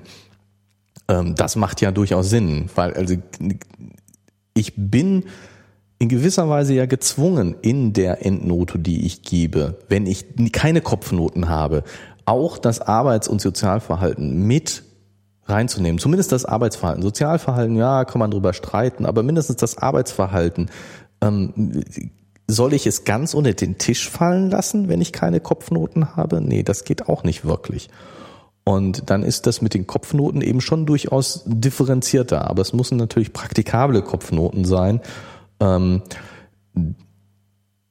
und das, das war das System, wie es jetzt hier in NRW war, einfach nicht. Also es, es fällt schon äh, schwer, ähm, diese Kopfnoten eben global und nicht äh, fachbezogen zu vergeben, weil mein Arbeitsverhalten kann in unterschiedlichen Fächern ja nun wirklich sehr unterschiedlich sein. Und ähm, dann waren die die Kategorien, äh, also was es an Kopfnoten gab äh, und was da jetzt, was sollte jetzt wie bewertet werden bei der bei den Kopfnoten, also wie angeschaut werden, war wohl völlig durcheinander und mhm. unklar, was gehört wo rein, was sind die Maßstäbe. Dann gab es so Anleitungen, wie wie eben Dinge äh, anzuschauen sind, aber die waren äh, ellenlang und äh, also es war einfach nicht praktikabel. Was aber nicht heißt, dass nicht das, dass das nicht, nicht grundsätzlich äh, gehen könnte und teilweise einen guten Ansatz bieten könnte. Mhm. Gut, aber die sind erstmal wieder, die das, ist, das Konzept wieder. ist zurückgefahren, ja. Genau. Ähm, drehen wir doch mal die Perspektive um. Also ähm, wir haben ja gerade über Lehrer gesprochen, die Schüler bewerten und äh, äh schauen, was die so machen, aber ähm, wenn wir jetzt mal von der Schülerperspektive ausgehen, wir haben ja hier diesen Fabian, von dem wir gerade schon gesprochen haben, dass er so schlau war, seine Mitschrift gleich mit Kohlepapier zu machen. Also ähm, äh, ein Bruce Willis äh, der Schule macht das Richtige. ähm, er wird aber auch beschrieben als ein Streber, der trotzdem, dass er Streber ist, bereit ist zu teilen. Das scheint und das würde ich auch durchaus aus eigener Erfahrung sagen, äh, eher was aus, eher die Ausnahme zu sein. Warum ist es denn wohl so, dass Streber eher tendenziell die Sachen für sich behalten? Weil sie wissen, wenn. Du hast die falschen Fächer. Ich habe die falschen Fächer? Ja. Wo, was, warum? Was? Wie? Was? Also ich kenne ich kenn nur Streber, die total lieb sind. Ach so. Ach, okay. Also wenn ich mir überlege, welche, an welche Streber in der Schule kann ich mich erinnern, ähm, dann hat das natürlich, ich war's nicht. Es hat piepsen? gepiept. Keine Ahnung, was hier piepst. Okay. Vielleicht war es doch, mein Telefon ist vielleicht alle, könnte sein. Mein Telefon, mein Tamagotchi schreit um Hilfe. ähm, aber hier steht, ne? Fabian Kluter war eigentlich das, was man gemeinhin unter einem Streber verstand. Seine Mitschriften hätte man aus Unterrichtsunterlagen kopieren können. Er wusste immer alles und meistens alles besser. Besser wisse auch noch. Anders als viele andere klassische Besserwisser war er aber immer bereit, sein Wissen zu teilen, ohne sich aufzudrängen. Ja, aber also ich meine, das ist so, wenn ich mich, wenn ich jetzt überlege, welche welche äh, äh, Streber aus meiner Schulzeit, an welche Streber aus meiner Schulzeit kann ich mich erinnern, dann äh, erinnere ich mich aber eher an, an liebe Leute, die die äh, ja durchaus bereit waren, ihr Wissen zu teilen. Also dieses ich sorge dafür, dass kein anderer gut wird. Mhm. Das ist echt so ein, so ein ähm, ja, was ich absolut nicht verstehen kann, also wo ich, wo ich auch so, äh, hä? Und was ich auch so nicht kenne. Ich habe mal ganz, ganz üble Geschichten von, von Universitäten gehört, wo aus den Lehrbüchern, die man nicht ausleihen darf, die Seiten rausgerissen worden sind, damit kein anderer als derjenige, der es nun gerade als erster in der Hand gehabt hat, äh, das, das lesen konnte. Das finde ich also. Ich weißt du, was ich noch viel, viel schlimmer Geschichte finde ich noch viel schlimmer? Nee, komm, top sie noch. Von der Uni? Ja. Was man in der Bibliothek macht. Ach, man vertauscht die Bücher. Man stellt, man stellt sie an einen anderen Platz. Man, man nimmt das Buch an einen ja, anderen richtig, Platz. Richtig. Dann weiß man nur noch selber, wo das Buch steht. Genau, das habe ich auch gehört. Das ist echt, das ist so fies. Das ist so fies. Aber ich habe das falsche Fach studiert. Also man, man, man sagt ja immer, die schlimmsten sind die Juristen in der Beziehung. Ich hatte sie auch gerade im Kopf, aber ich Und, wollte es nicht sagen. Ähm, ich, ich würde sozusagen sagen, die Mathematiker, da gibt's das wirklich. Es ist unvorstellbar. Ich finde das so unvorstellbar. Ich kann mir nicht vorstellen, dass äh, also ich meine, vielleicht hat sich was geändert, bin ja schon lange von der Uni weg, aber also in meiner Studienzeit, das wäre so ist so fremd, so mhm. überhaupt gar nicht. Also selbst die, die, die streberhaftesten und arrogantesten Leute, die es natürlich auch da gegeben hat und die Leute, die anderen nicht so sehr geholfen mhm. haben. Ne? Natürlich hat es die auch gegeben. Aber die hätten nie die anderen im, im Lernen behindert. Also das so, so dieses, ja, ich will gut sein, das gibt es natürlich, aber ich sorge dafür, dass andere nicht gut sind. Also so ein, finde ich, einen so unglaublichen Gedanken, das kann ich so gar nicht nachvollziehen. Mhm. Äh, Ja, aber es gibt's wohl. Das stimmt, es gibt es wohl. Man hört diese Geschichten. Na gut, wenn man zum Beispiel überlegt, ähm, es gibt ein festes Kontingent eines Jahrgangs, der bestehen darf. Für den ist Platz da. Sagen wir mal, nur 30 Prozent des Jahrgangs kommen weiter. Dann gehöre ich doch am ehesten zu den 30 Prozent, wenn ich dafür sorge, dass 70 Prozent nicht weiterkommen. Dann mache ich den anderen das Leben so schwer, dass die Wahrscheinlichkeit, dass die zu den 70 gehören, höher ist, höher ist als äh, meine Wahrscheinlichkeit. Also, verstehst du? Weil, Ja, weil, einfach, weil man Ja. einfach sagt, hier, äh, wir haben 100 Leute und von denen kommen nur 30 weiter, fix. Und der, der, der, äh, der Erste, der an der Grenze steht, der ist genauso gut wie der Letzte, der von den 30 äh, der, kommt. Aber da machen wir einfach einen harten Cut. Wir bewerten nicht, also du hast nicht die Chance, nicht jeder hat dieselbe Chance, sondern es wird einfach irgendwo abgeschnitten. Und dann, wenn, wenn dieses System so ist, dass dann Ja, die, das die, die Spieler, die da drin sind, dann plötzlich eigene Regeln ent, äh, ent, entwickeln, ne, das könnte, könnte eine Möglichkeit, also das, das könnte eine Erklärung sein, dass man dann anfängt, so mit gezinkten Karten zu spielen. Denn wenn ich dann dem jemandem helfe, dann reduziere ich meine Chancen. Wenn alle die gleichen Chancen haben und es nur darum geht, die, der eine macht jetzt die Eins und der andere die Eins plus oder die Zwei, ja, ist egal, ist nicht so wichtig. Aber wenn's gar Ja, nicht aber also ich, also ich glaube, dass, dass dieser, ähm, ich hätte die Hoffnung, dass dieser Gedanke schon falsch ist. Und dass das, dass sozusagen die Beschreibung auch wirklich nicht stimmt. Ähm, klar, es gibt Beschränkungen und es gibt äh, diese, diese Fälle, dass eben sozusagen, wir haben nur so und so viele Plätze ne, und die Besten kommen weiter. Ja, diese Sachen gibt es und ähm, dann ist es natürlich wichtig, dass ich besser bin als mein Nachbar. Ja. Ne, wenn also ich nicht schlauer bin, dann muss ich es ihm halt schwerer machen. Dann vertausche ich die Bücher, Aber- dass er die nicht findet. Aber ähm, ich weiß nicht. Ähm,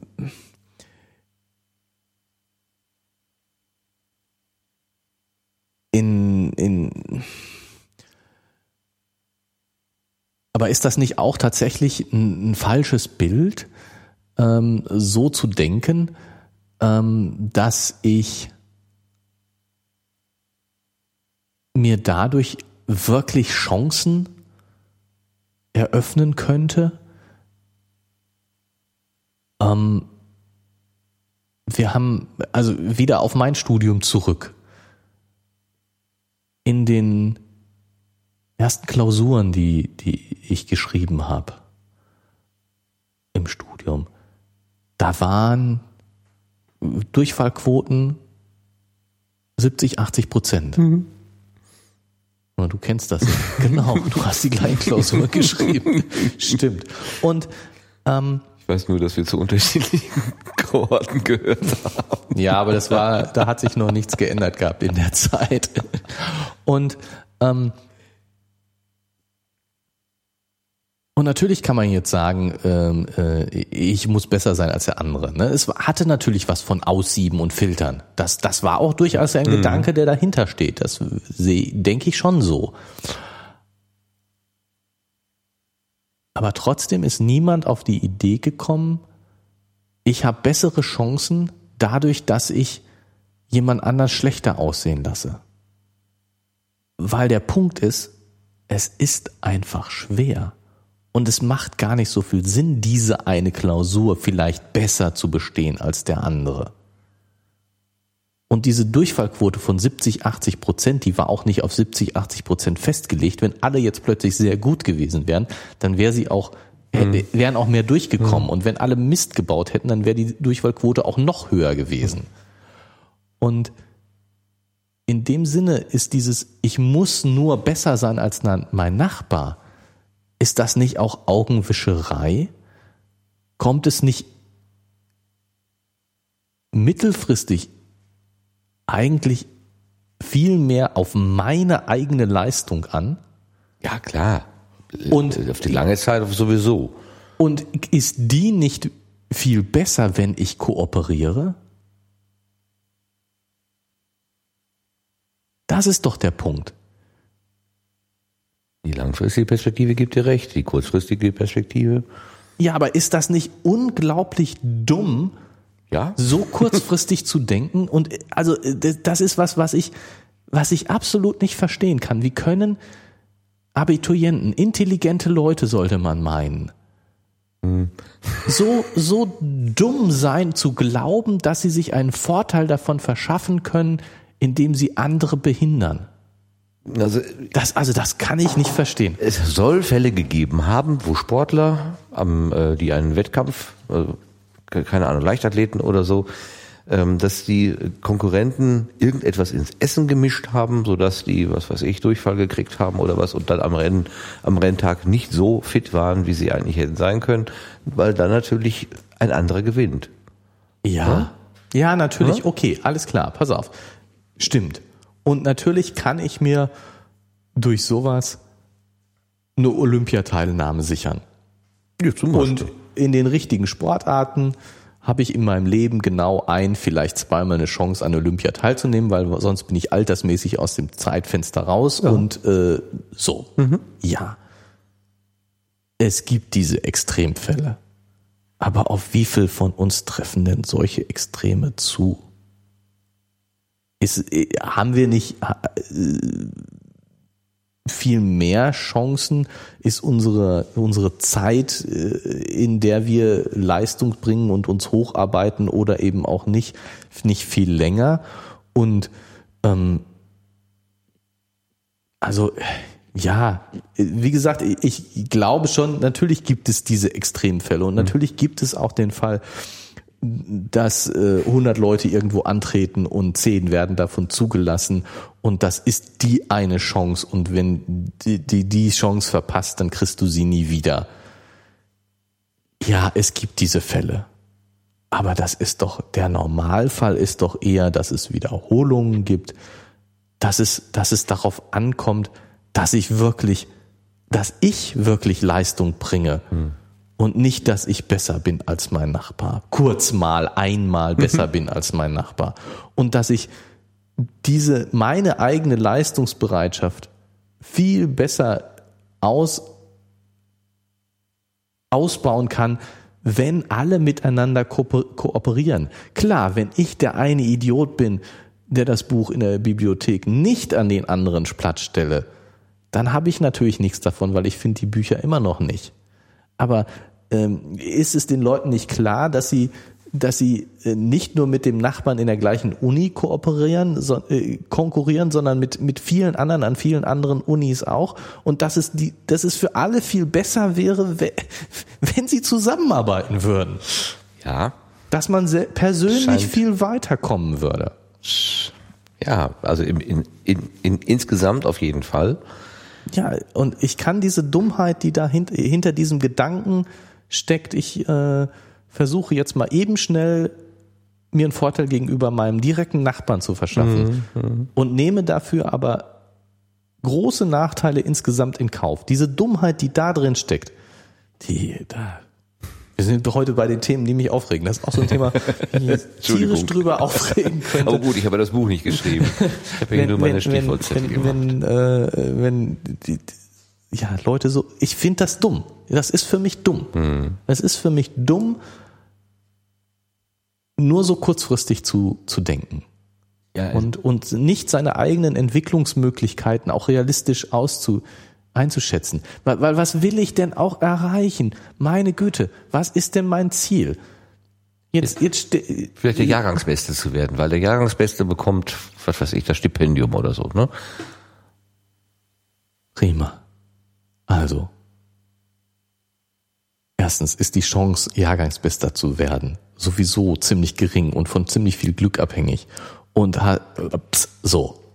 Also ich meine, dieses, dieses, das ist wie mit der Olympiateilnahme. Über die 0,1 Prozent, die wirklich ganz oben sind, auf die mögen andere Probleme zutreffen. Aber für uns Otto Normalverbraucher, die haben nicht so das Problem, Jahrgangsbester zu werden. Weil wir sowieso nicht dran kommen. Äh, ja, genau, ne? Also, also hallo, pass auf, wovon reden wir? Und die Leute, die, die, in den, die in der Bibliothek die Bücher verstecken, die, die, das sind nicht die, die Jahrgangsbeste werden. Weil die, die Jahrgangsbeste werden, die haben das nicht nötig. Die sind die Besten. Da würde ich nicht unbedingt mitgehen. Ja. Also so, so einen Ausschluss würde ich da nicht definieren, dass ich sage, das, das können. Die Jahrgangsbesten haben das nicht nötig, die schweben über allem, die brauchen solche Tricks nicht zu bedienen. Gerade dann, wenn die Luft eng wird, wenn du in die Chance, wenn du, wenn du auch nur, wenn du weißt, du könntest der Jahrgangsbeste sein, wenn nur der blöde Kerl von nebenan einen schlechten Tag hat. Ja. Hm? Gut. Ja. Ja. Dein ewiger Widersacher. Genau. Willst du dem? Na klar, ich meine, heldenhaft geht man natürlich los und sagt, möge der Bessere gewinnen. Ne? und wenn der gewonnen hat, dann sagt man, herzlichen Glückwunsch. Glückwunsch. Ja, ja na gut, also ich meine, nein, ich will es ja jetzt auch nicht, nicht übertreiben mit meiner moralischen äh, Integrität. Und, aber, aber für die, äh, für die Normalsterblichen,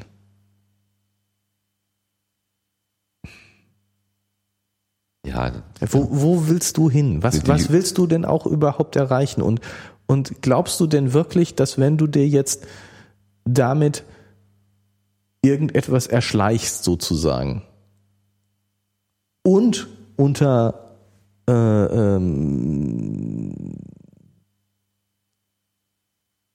eben unter Inkaufnahme von Nachteilen, in dem Sinne, dass du ähm, nicht so viel lernst, wie du lernen könntest. Mhm. Ne? Also die, die beiden Alternativen sind doch, ich kümmere mich ums Lernen, ich versuche wirklich ja, gut ja. zu werden und was Gutes zu machen und in meinem Fach gut zu werden. Und dabei riskiere ich vielleicht, dass ich ähm, nicht an von 100 nicht an Position 70, äh, an Position 30 stehe, sondern an Position 70 stehe. Aber ich kann, kann mehr am Ende. Ne? Also faktisch kann ich mehr, ich bin aber weiter hinten in der Position. Mhm. Die Alternative dazu, ich stehe an einer höheren Position, kann aber weniger. Aber irgendwo bin ich trotzdem in der mittleren Position. Ja, ähm, das wird mein Leben unglaublich beeinflussen und äh, ich, äh, also, ja, ja, ich weiß nicht. Nächsten Monat ist Tour de France. Und da gibt es tatsächlich Radfahrer, die sagen, wenn ich nicht mitmache in dem Betrug, ja, mit diesem Doping und so weiter, dann habe ich keine Chance, bin ich außen vor. Gut, ich ja, muss. Okay, ja, also das, das ist jetzt ähm, Ja, klar, das ist ja auch was, was ich, was ich eben sagte. Wenn, wenn alle äh, diese Betrügereien machen und ich bin der einzige Doofe, der äh, das Buch nicht versteckt, ja. habe ich keine Chance. Es hilft mir nichts. Ja. Es hilft mir nichts, alleine gut zu sein. Ne? Das, die lukrativen ich, Werbeverträge gehen dann doch an die, die vorne stehen. Und die genau, und, und ich, ich arbeite mich tot, weil ich die Bücher suche und äh, komm, lerne auch nichts. Ne? Nur weil genau. ich, nur, nur weil ich gut, also diese, diese, diese Alternative, genau. diese Alternative, die ich aufgebaut habe zwischen äh, äh, ich äh, kooperiere nicht und komme vielleicht auf ein bisschen besseren Platz, lerne aber nichts gegenüber der Alternative, ich kooperiere und lerne mehr, äh, funktioniert natürlich nur, wenn die anderen auch kooperieren. Klar, ja. ich meine, wenn ich, äh, wenn ich nur ich alleine kooperiere, lerne ich trotzdem nichts. Ja, das ist schon klar. Und so ist das beim Radfahren natürlich auch. Wenn alle anderen Doping machen und äh, ich tue es nicht, wenn ich es alleine mache, dann ähm, aber dann, dann muss ich mir doch auch die, die Frage stellen, also erstens müsste ich mir die Frage stellen, ist das dann das, was ich machen will? Ne? Also will ich das? Mhm. Oder sollte ich mir dann nicht lieber einen anderen Bereich suchen? Und, und ich bleibe, ja, also es bleibt bei der, klar, natürlich bin ich als Einzelner aufgeschmissen, aber die Masse äh, besteht nur als Einzelnen. Und diese, diese, diese Einzelnen, es ist ja dazu hingekommen und das ist einfach dumm. Es ist einfach dumm. Obwohl, es gibt das Buch von Ulrich Wickert, Der Ehrliche ist der Dumme. Du sagst hoffe, ja gerade, ich, ne? ho ich hoffe der mal nicht, Betrüger dass, ist der Dumme, aber dann wäre es ja genau äh, andersherum. Der Ehrliche ist der Dumme. War das Ulrich Wickert? Ich will jetzt gar nichts Falsches sagen. keine Ahnung. Also mir irgendjemand hat das Buch geschrieben. Ich hoffe mal, dass er das ironisch gemeint hat. ähm, Ja, das wäre wirklich zu wünschen. nein, und, und das, das, das stimmt ja auch. Also das, das, Moment, das stimmt, dass der Ehrliche der nein, Dumme nein, ist? es stimmt ja auch, dass, dass, dass es nicht, dass Kooperation besser ist. Ja. Ja, das, das, äh, Und so lang, äh, im, im, äh, im, im, langfristig auf jeden Fall. Wir sind immer alle aufeinander angewiesen. ja, und das ist jetzt nicht nur so äh, bla bla schönes äh, Esoterisches Gerät. esoterisches Gerede. Für alle Zuhörer, wir hatten es vorher von Esoterik, bevor wir auf Sendung waren. Ähm, das ist nicht nur esoterisches Gerede, sondern ähm, da, da gibt es schon Überlegungen zu. Und ähm, ja, ja. Es ist natürlich alles nicht so einfach und Spieltheorie äh, in der praktischen Anwendung immer schwierig und äh, sehr theoretisch und Ah ja. Mhm. Homo Öko Öko Ökonomicus und hast du nicht gesehen. Ähm,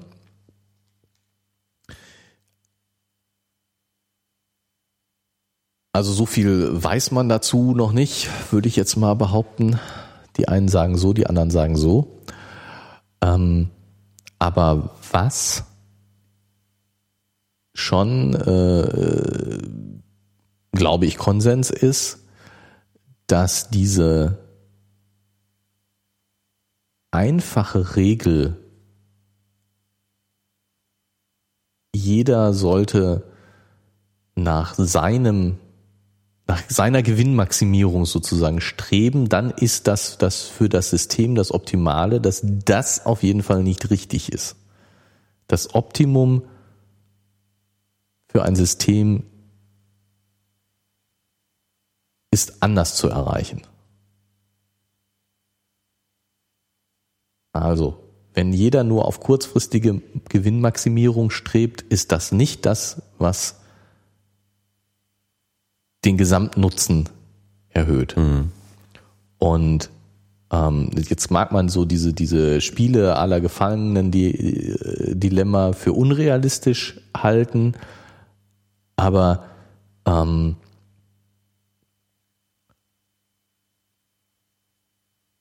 auch in realistischen Szenarien, wenn man Wirtschaftszusammenhänge sieht, ist es eben ähm, ja, es ist eben nicht so, dass der Markt alles regelt. Ne, so, man muss nur einfach äh, äh, alle nach Gewinn streben lassen.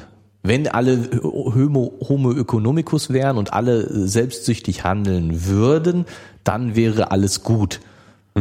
Das ist ja sozusagen der, das, das, Das Credo. das Credo der, der äh, libertären Marktwirtschaft. Genau, wenn jeder an sich denkt, dann ist an alle gedacht.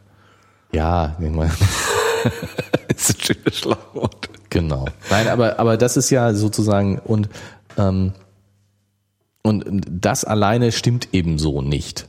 Das, das, das, äh, ich glaube, da äh, je, das, über das Maß gibt es sehr unterschiedliche Meinungen, aber da sind sich, glaube ich, alle einig, dass so ganz so einfach ist es nicht. Und ähm, vor allen Dingen ähm, funktioniert das Ganze nicht ohne ähm, ein, gewiss, ein, ein etwas langfristigeres Denken. Weil, ähm, ja, jetzt auch wieder spieltheoretisch ist es, das reale Leben ist eben so, dass wir Wiederholungsspiele haben. Und ein Gedächtnis. Und ein Gedächtnis, ne? Und das, das Einer, der uns mal betrogen hat, der hat beim nächsten Mal nichts Gutes zu erwarten. Also der bekommt diesen Bonus nicht nochmal. Ja, und, und ähm, selbst wenn selbst wenn das mit dem Gedächtnis nicht stimmt, weil jetzt äh, über Pseudonymität und Internet und hast nicht gesehen, ähm, es ja nicht unbedingt mit dem Gedächtnis so weit her ist.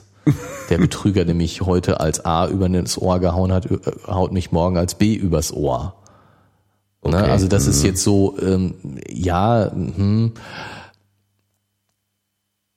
aber wenn ich, wenn ich ähm, davon ausgehe, dass ähm, wirtschaftliches Handeln sinnvoll ist, und das ist es, wir leben in einer ganz tollen arbeitsteiligen Gesellschaft und äh, haben einen unglaublichen Luxus. Und das ist nur dadurch zu, äh, aufrechtzuerhalten, indem wir miteinander handeln, indem wir nicht uns abschotten. Natürlich, klar, wir müssen miteinander handeln. Und das geht nur, funktioniert nur gu- gut auf, auf Kooperation und Vertrauensbasis. Und wenn ich das nicht mehr haben kann, das Vertrauen, dann funktioniert es eben nicht. Und ich kann das Vertrauen nur haben, wenn äh, mein Gegenüber eben nicht nur seinen Vorteil im Blick hat, sondern auch das mein Auskommen mit im Blick hat. Wenn er nur danach strebt, mich möglichst übers Ohr zu hauen, kann ich nicht mit ihm handeln und wird irgendwann alles Handeln zusammenbrechen. Und deswegen darf man das, das Wohlergehen seines Gegenübers nicht aus dem Blick verlieren. Und, und das ist, das ist genau dieses ähm, äh, Bücher in der Bibliothek verstecken. Das ist so, ja. Du siehst mich sprachlos Ja, sozusagen. Das ist ist echt, ich bin, bin echt sprachlos, Das ist- wie, wie, Ist selten, ne? ja, wie, wie, äh, wie ignorant das gegenüber den anderen eben ist. Ne? So, ähm, das ist ja, sie nicht zu verstecken, ist ja nicht mehr helfen oder irgendetwas Positives tun, sondern es ist ihnen, es ist den anderen Möglichkeiten berauben. Ja, genau. Und ähm, Meine Kollegin ist sagte, so- das ist äh, so antikooperativ. Ja, ja, genau. Aufs Dach klettern und ähm, dann die Leiter umstoßen, damit bloß keiner folgen kann. Statt dass man dann dem, die Hand Hand ausstreckt und dem anderen weiter äh, auch aufs Dach hilft, weil, weil aus welchen Gründen noch immer, man muss vielleicht jetzt evakuieren oder keine Ahnung. Es gibt also irgendeinen Grund, warum alle da hoch müssen. Und der Erste, der oben ist, schmeißt aber die Leiter um, damit bloß kein anderer hinterherkommt. Ja. Ja. Genau. Möge er da oben verhungern.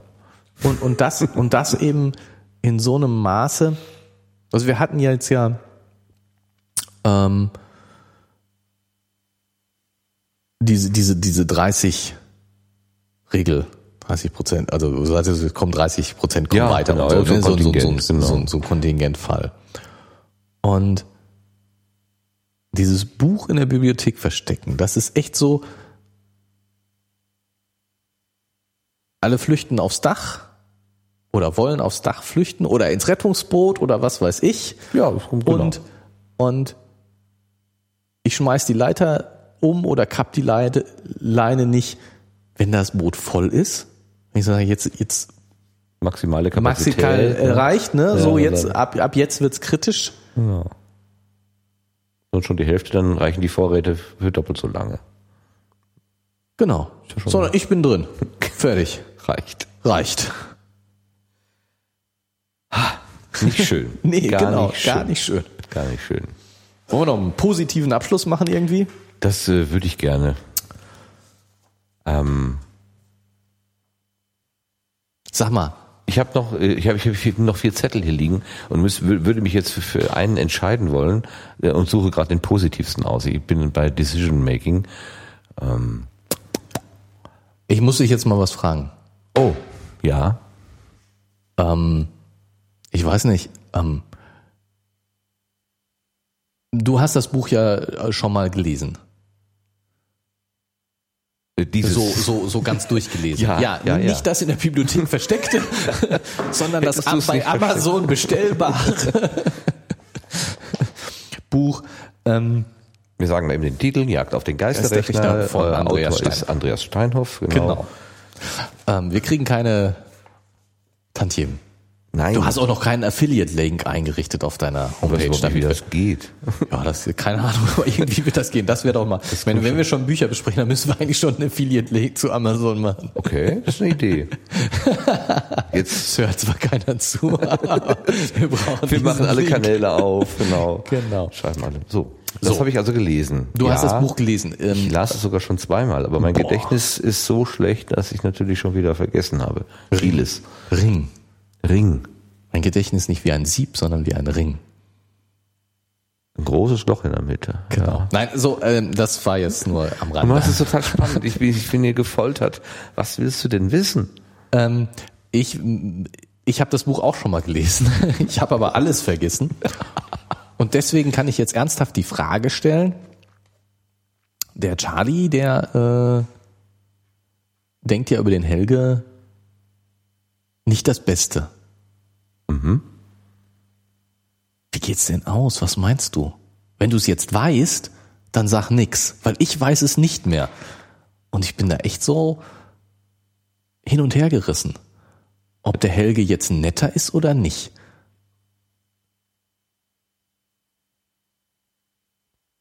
Ja, es ist, ich, also es ist nicht nur an den Stellen, wo wir gerade schon gesagt haben, Hollywood. Es ist auch an anderen Stellen Hollywood. Holly- Hol- Hollywoodisk. Also ich schließe daraus, du weißt es. Ja, ja, äh, ich Du könnte willst es jetzt nicht beantworten, aber du ich willst will jetzt nicht spoilern. Nein, das Genau, will ich auch nicht. Das will ich auch gar nicht wissen. ähm, gut, dann ähm, werden wir das jetzt nicht weiter vertiefen. Deine Antwort war ein Rätsel, weil sie könnte sowohl das eine als auch das andere bedeuten. Gut. Hollywoodesk in dem Sinne, dass äh, Helge natürlich böse ist, weil äh, es muss einen Bösen geben und äh, wie das so ist, die die hübschesten Jungen sind die bösesten. Ähm, das würde passen, aber andererseits natürlich auch, dass man äh, immer auf eine falsche Fährte gelockt wird und äh, natürlich seine eigene Unzulänglichkeit kennenlernen muss und deswegen gerade nicht böse ist. Das passt. Ich habe heute, ähm, oder ich habe vor kurzem die, den neunten Star Wars Kinofilm gesehen und da äh, sind zwei Personen, die aus ihrer ursprünglichen Kultur, Den neunten Star Wars Kinos. Ähm, also ich habe so eine CD-Box, da sind zehn Filme drin und davon den neunten. Ich, weiß nicht, der hat auch einen Namen, aber ich habe wieder vergessen. Star Wars oder Star Trek? Ach du Scheiße, da hat sich der Experte gerade vertan. Boah, da bin ich ja beruhigt. Natürlich Star Trek. Gut, dann äh, darfst du Ich bin weiterreden. ja kein Warrior, ich bin ein Trekkie. Also siehst du, ist, oh. Da siehst wie, wie, wie, wie ich hatte- sehr ich in der Materie drin bin. Ja, ich hatte nur gerade die, die ganz schlimme Befürchtung, ich hätte sowas von verpasst, wäre sowas von verpeilt. Nein, aber das ist sehr schön. Also zwei ähm, Abtrünnige aus dieser ur ursprünglichen Kultur, ähm, die bekriegen sich, also die, die, die nehmen den Kampf mit ihren eigenen Eltern sozusagen auf. Ähm, und der eine wird sozusagen im, im, im Kampf getötet und der andere geht reumütig zurück zu seinen Eltern und dann wird auch alles wieder gut. Beide Möglichkeiten in einem Film. Das weiß ich jetzt aber noch immer noch nicht, wie es mit Helga ausgeht. Das könnte der eine oder der Beide andere Möglichkeiten sein. in einem Buch. Okay, wir lassen diese Fragen hier jetzt mal unbeantwortet. Ich glaube, wir sind schon langsam durch. Ich hätte ja noch die Frage, ob du schon mal Notlügen gebraucht hast. Oh nein, ich doch wie- nicht. Ach so, genau. Ach, das war jetzt eine Notenlüge übrigens. Alles klar.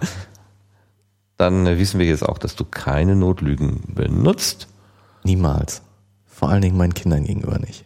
Oh, das dürfen die nicht hören. Die Das wissen ja- sofort, dass das ironisch ist. Wir können das ja hier äh, mit dem mit dem Alters äh, Ab 18 Tag passiert. Begrenzung einrichten. Erst ab 18. Und dann haben sie ihren Vater eh durchschaut. Ich Das glaube haben ja, dass, jetzt schon. Genau. Zu glauben, dass deine Kinder dich jetzt noch nicht durchschaut hätten, äh, Nein, das haben sie, ganz bestimmt. das würde wahrscheinlich Ja. falsch sein. So, lieber Gerrit, dann machen Dann- wir mal für heute ein Ende. Ähm, Dankeschön fürs Vorlesen. Dankeschön für deine Aufregungen. Ja. Ich hoffe, dein Herz-Kreislauf-System hat das ganz gut überstanden. Ist, äh, ist daran gewöhnt. Oh, musst du dich öfter aufregen? oh, kommt schon mal vor. Okay, wir gehen jetzt ganz entspannt in die Nacht. Äh, Allen Zuhörern äh, vielen Dank fürs Zuhören und dann melden wir uns bei Gelegenheit mit dem sechsten Teil und schauen mal, wie es weitergeht. Genau. Vielleicht kommt ja dann wieder ein bisschen mehr Technik ins Spiel. Das wollen wir hoffen. Lange reden. ja, genau. Ne? Jetzt waren wir auch wieder so unglaublich kurz. Ja, ähm, macht's gut. Bis denn. Tschüss. Tschüss.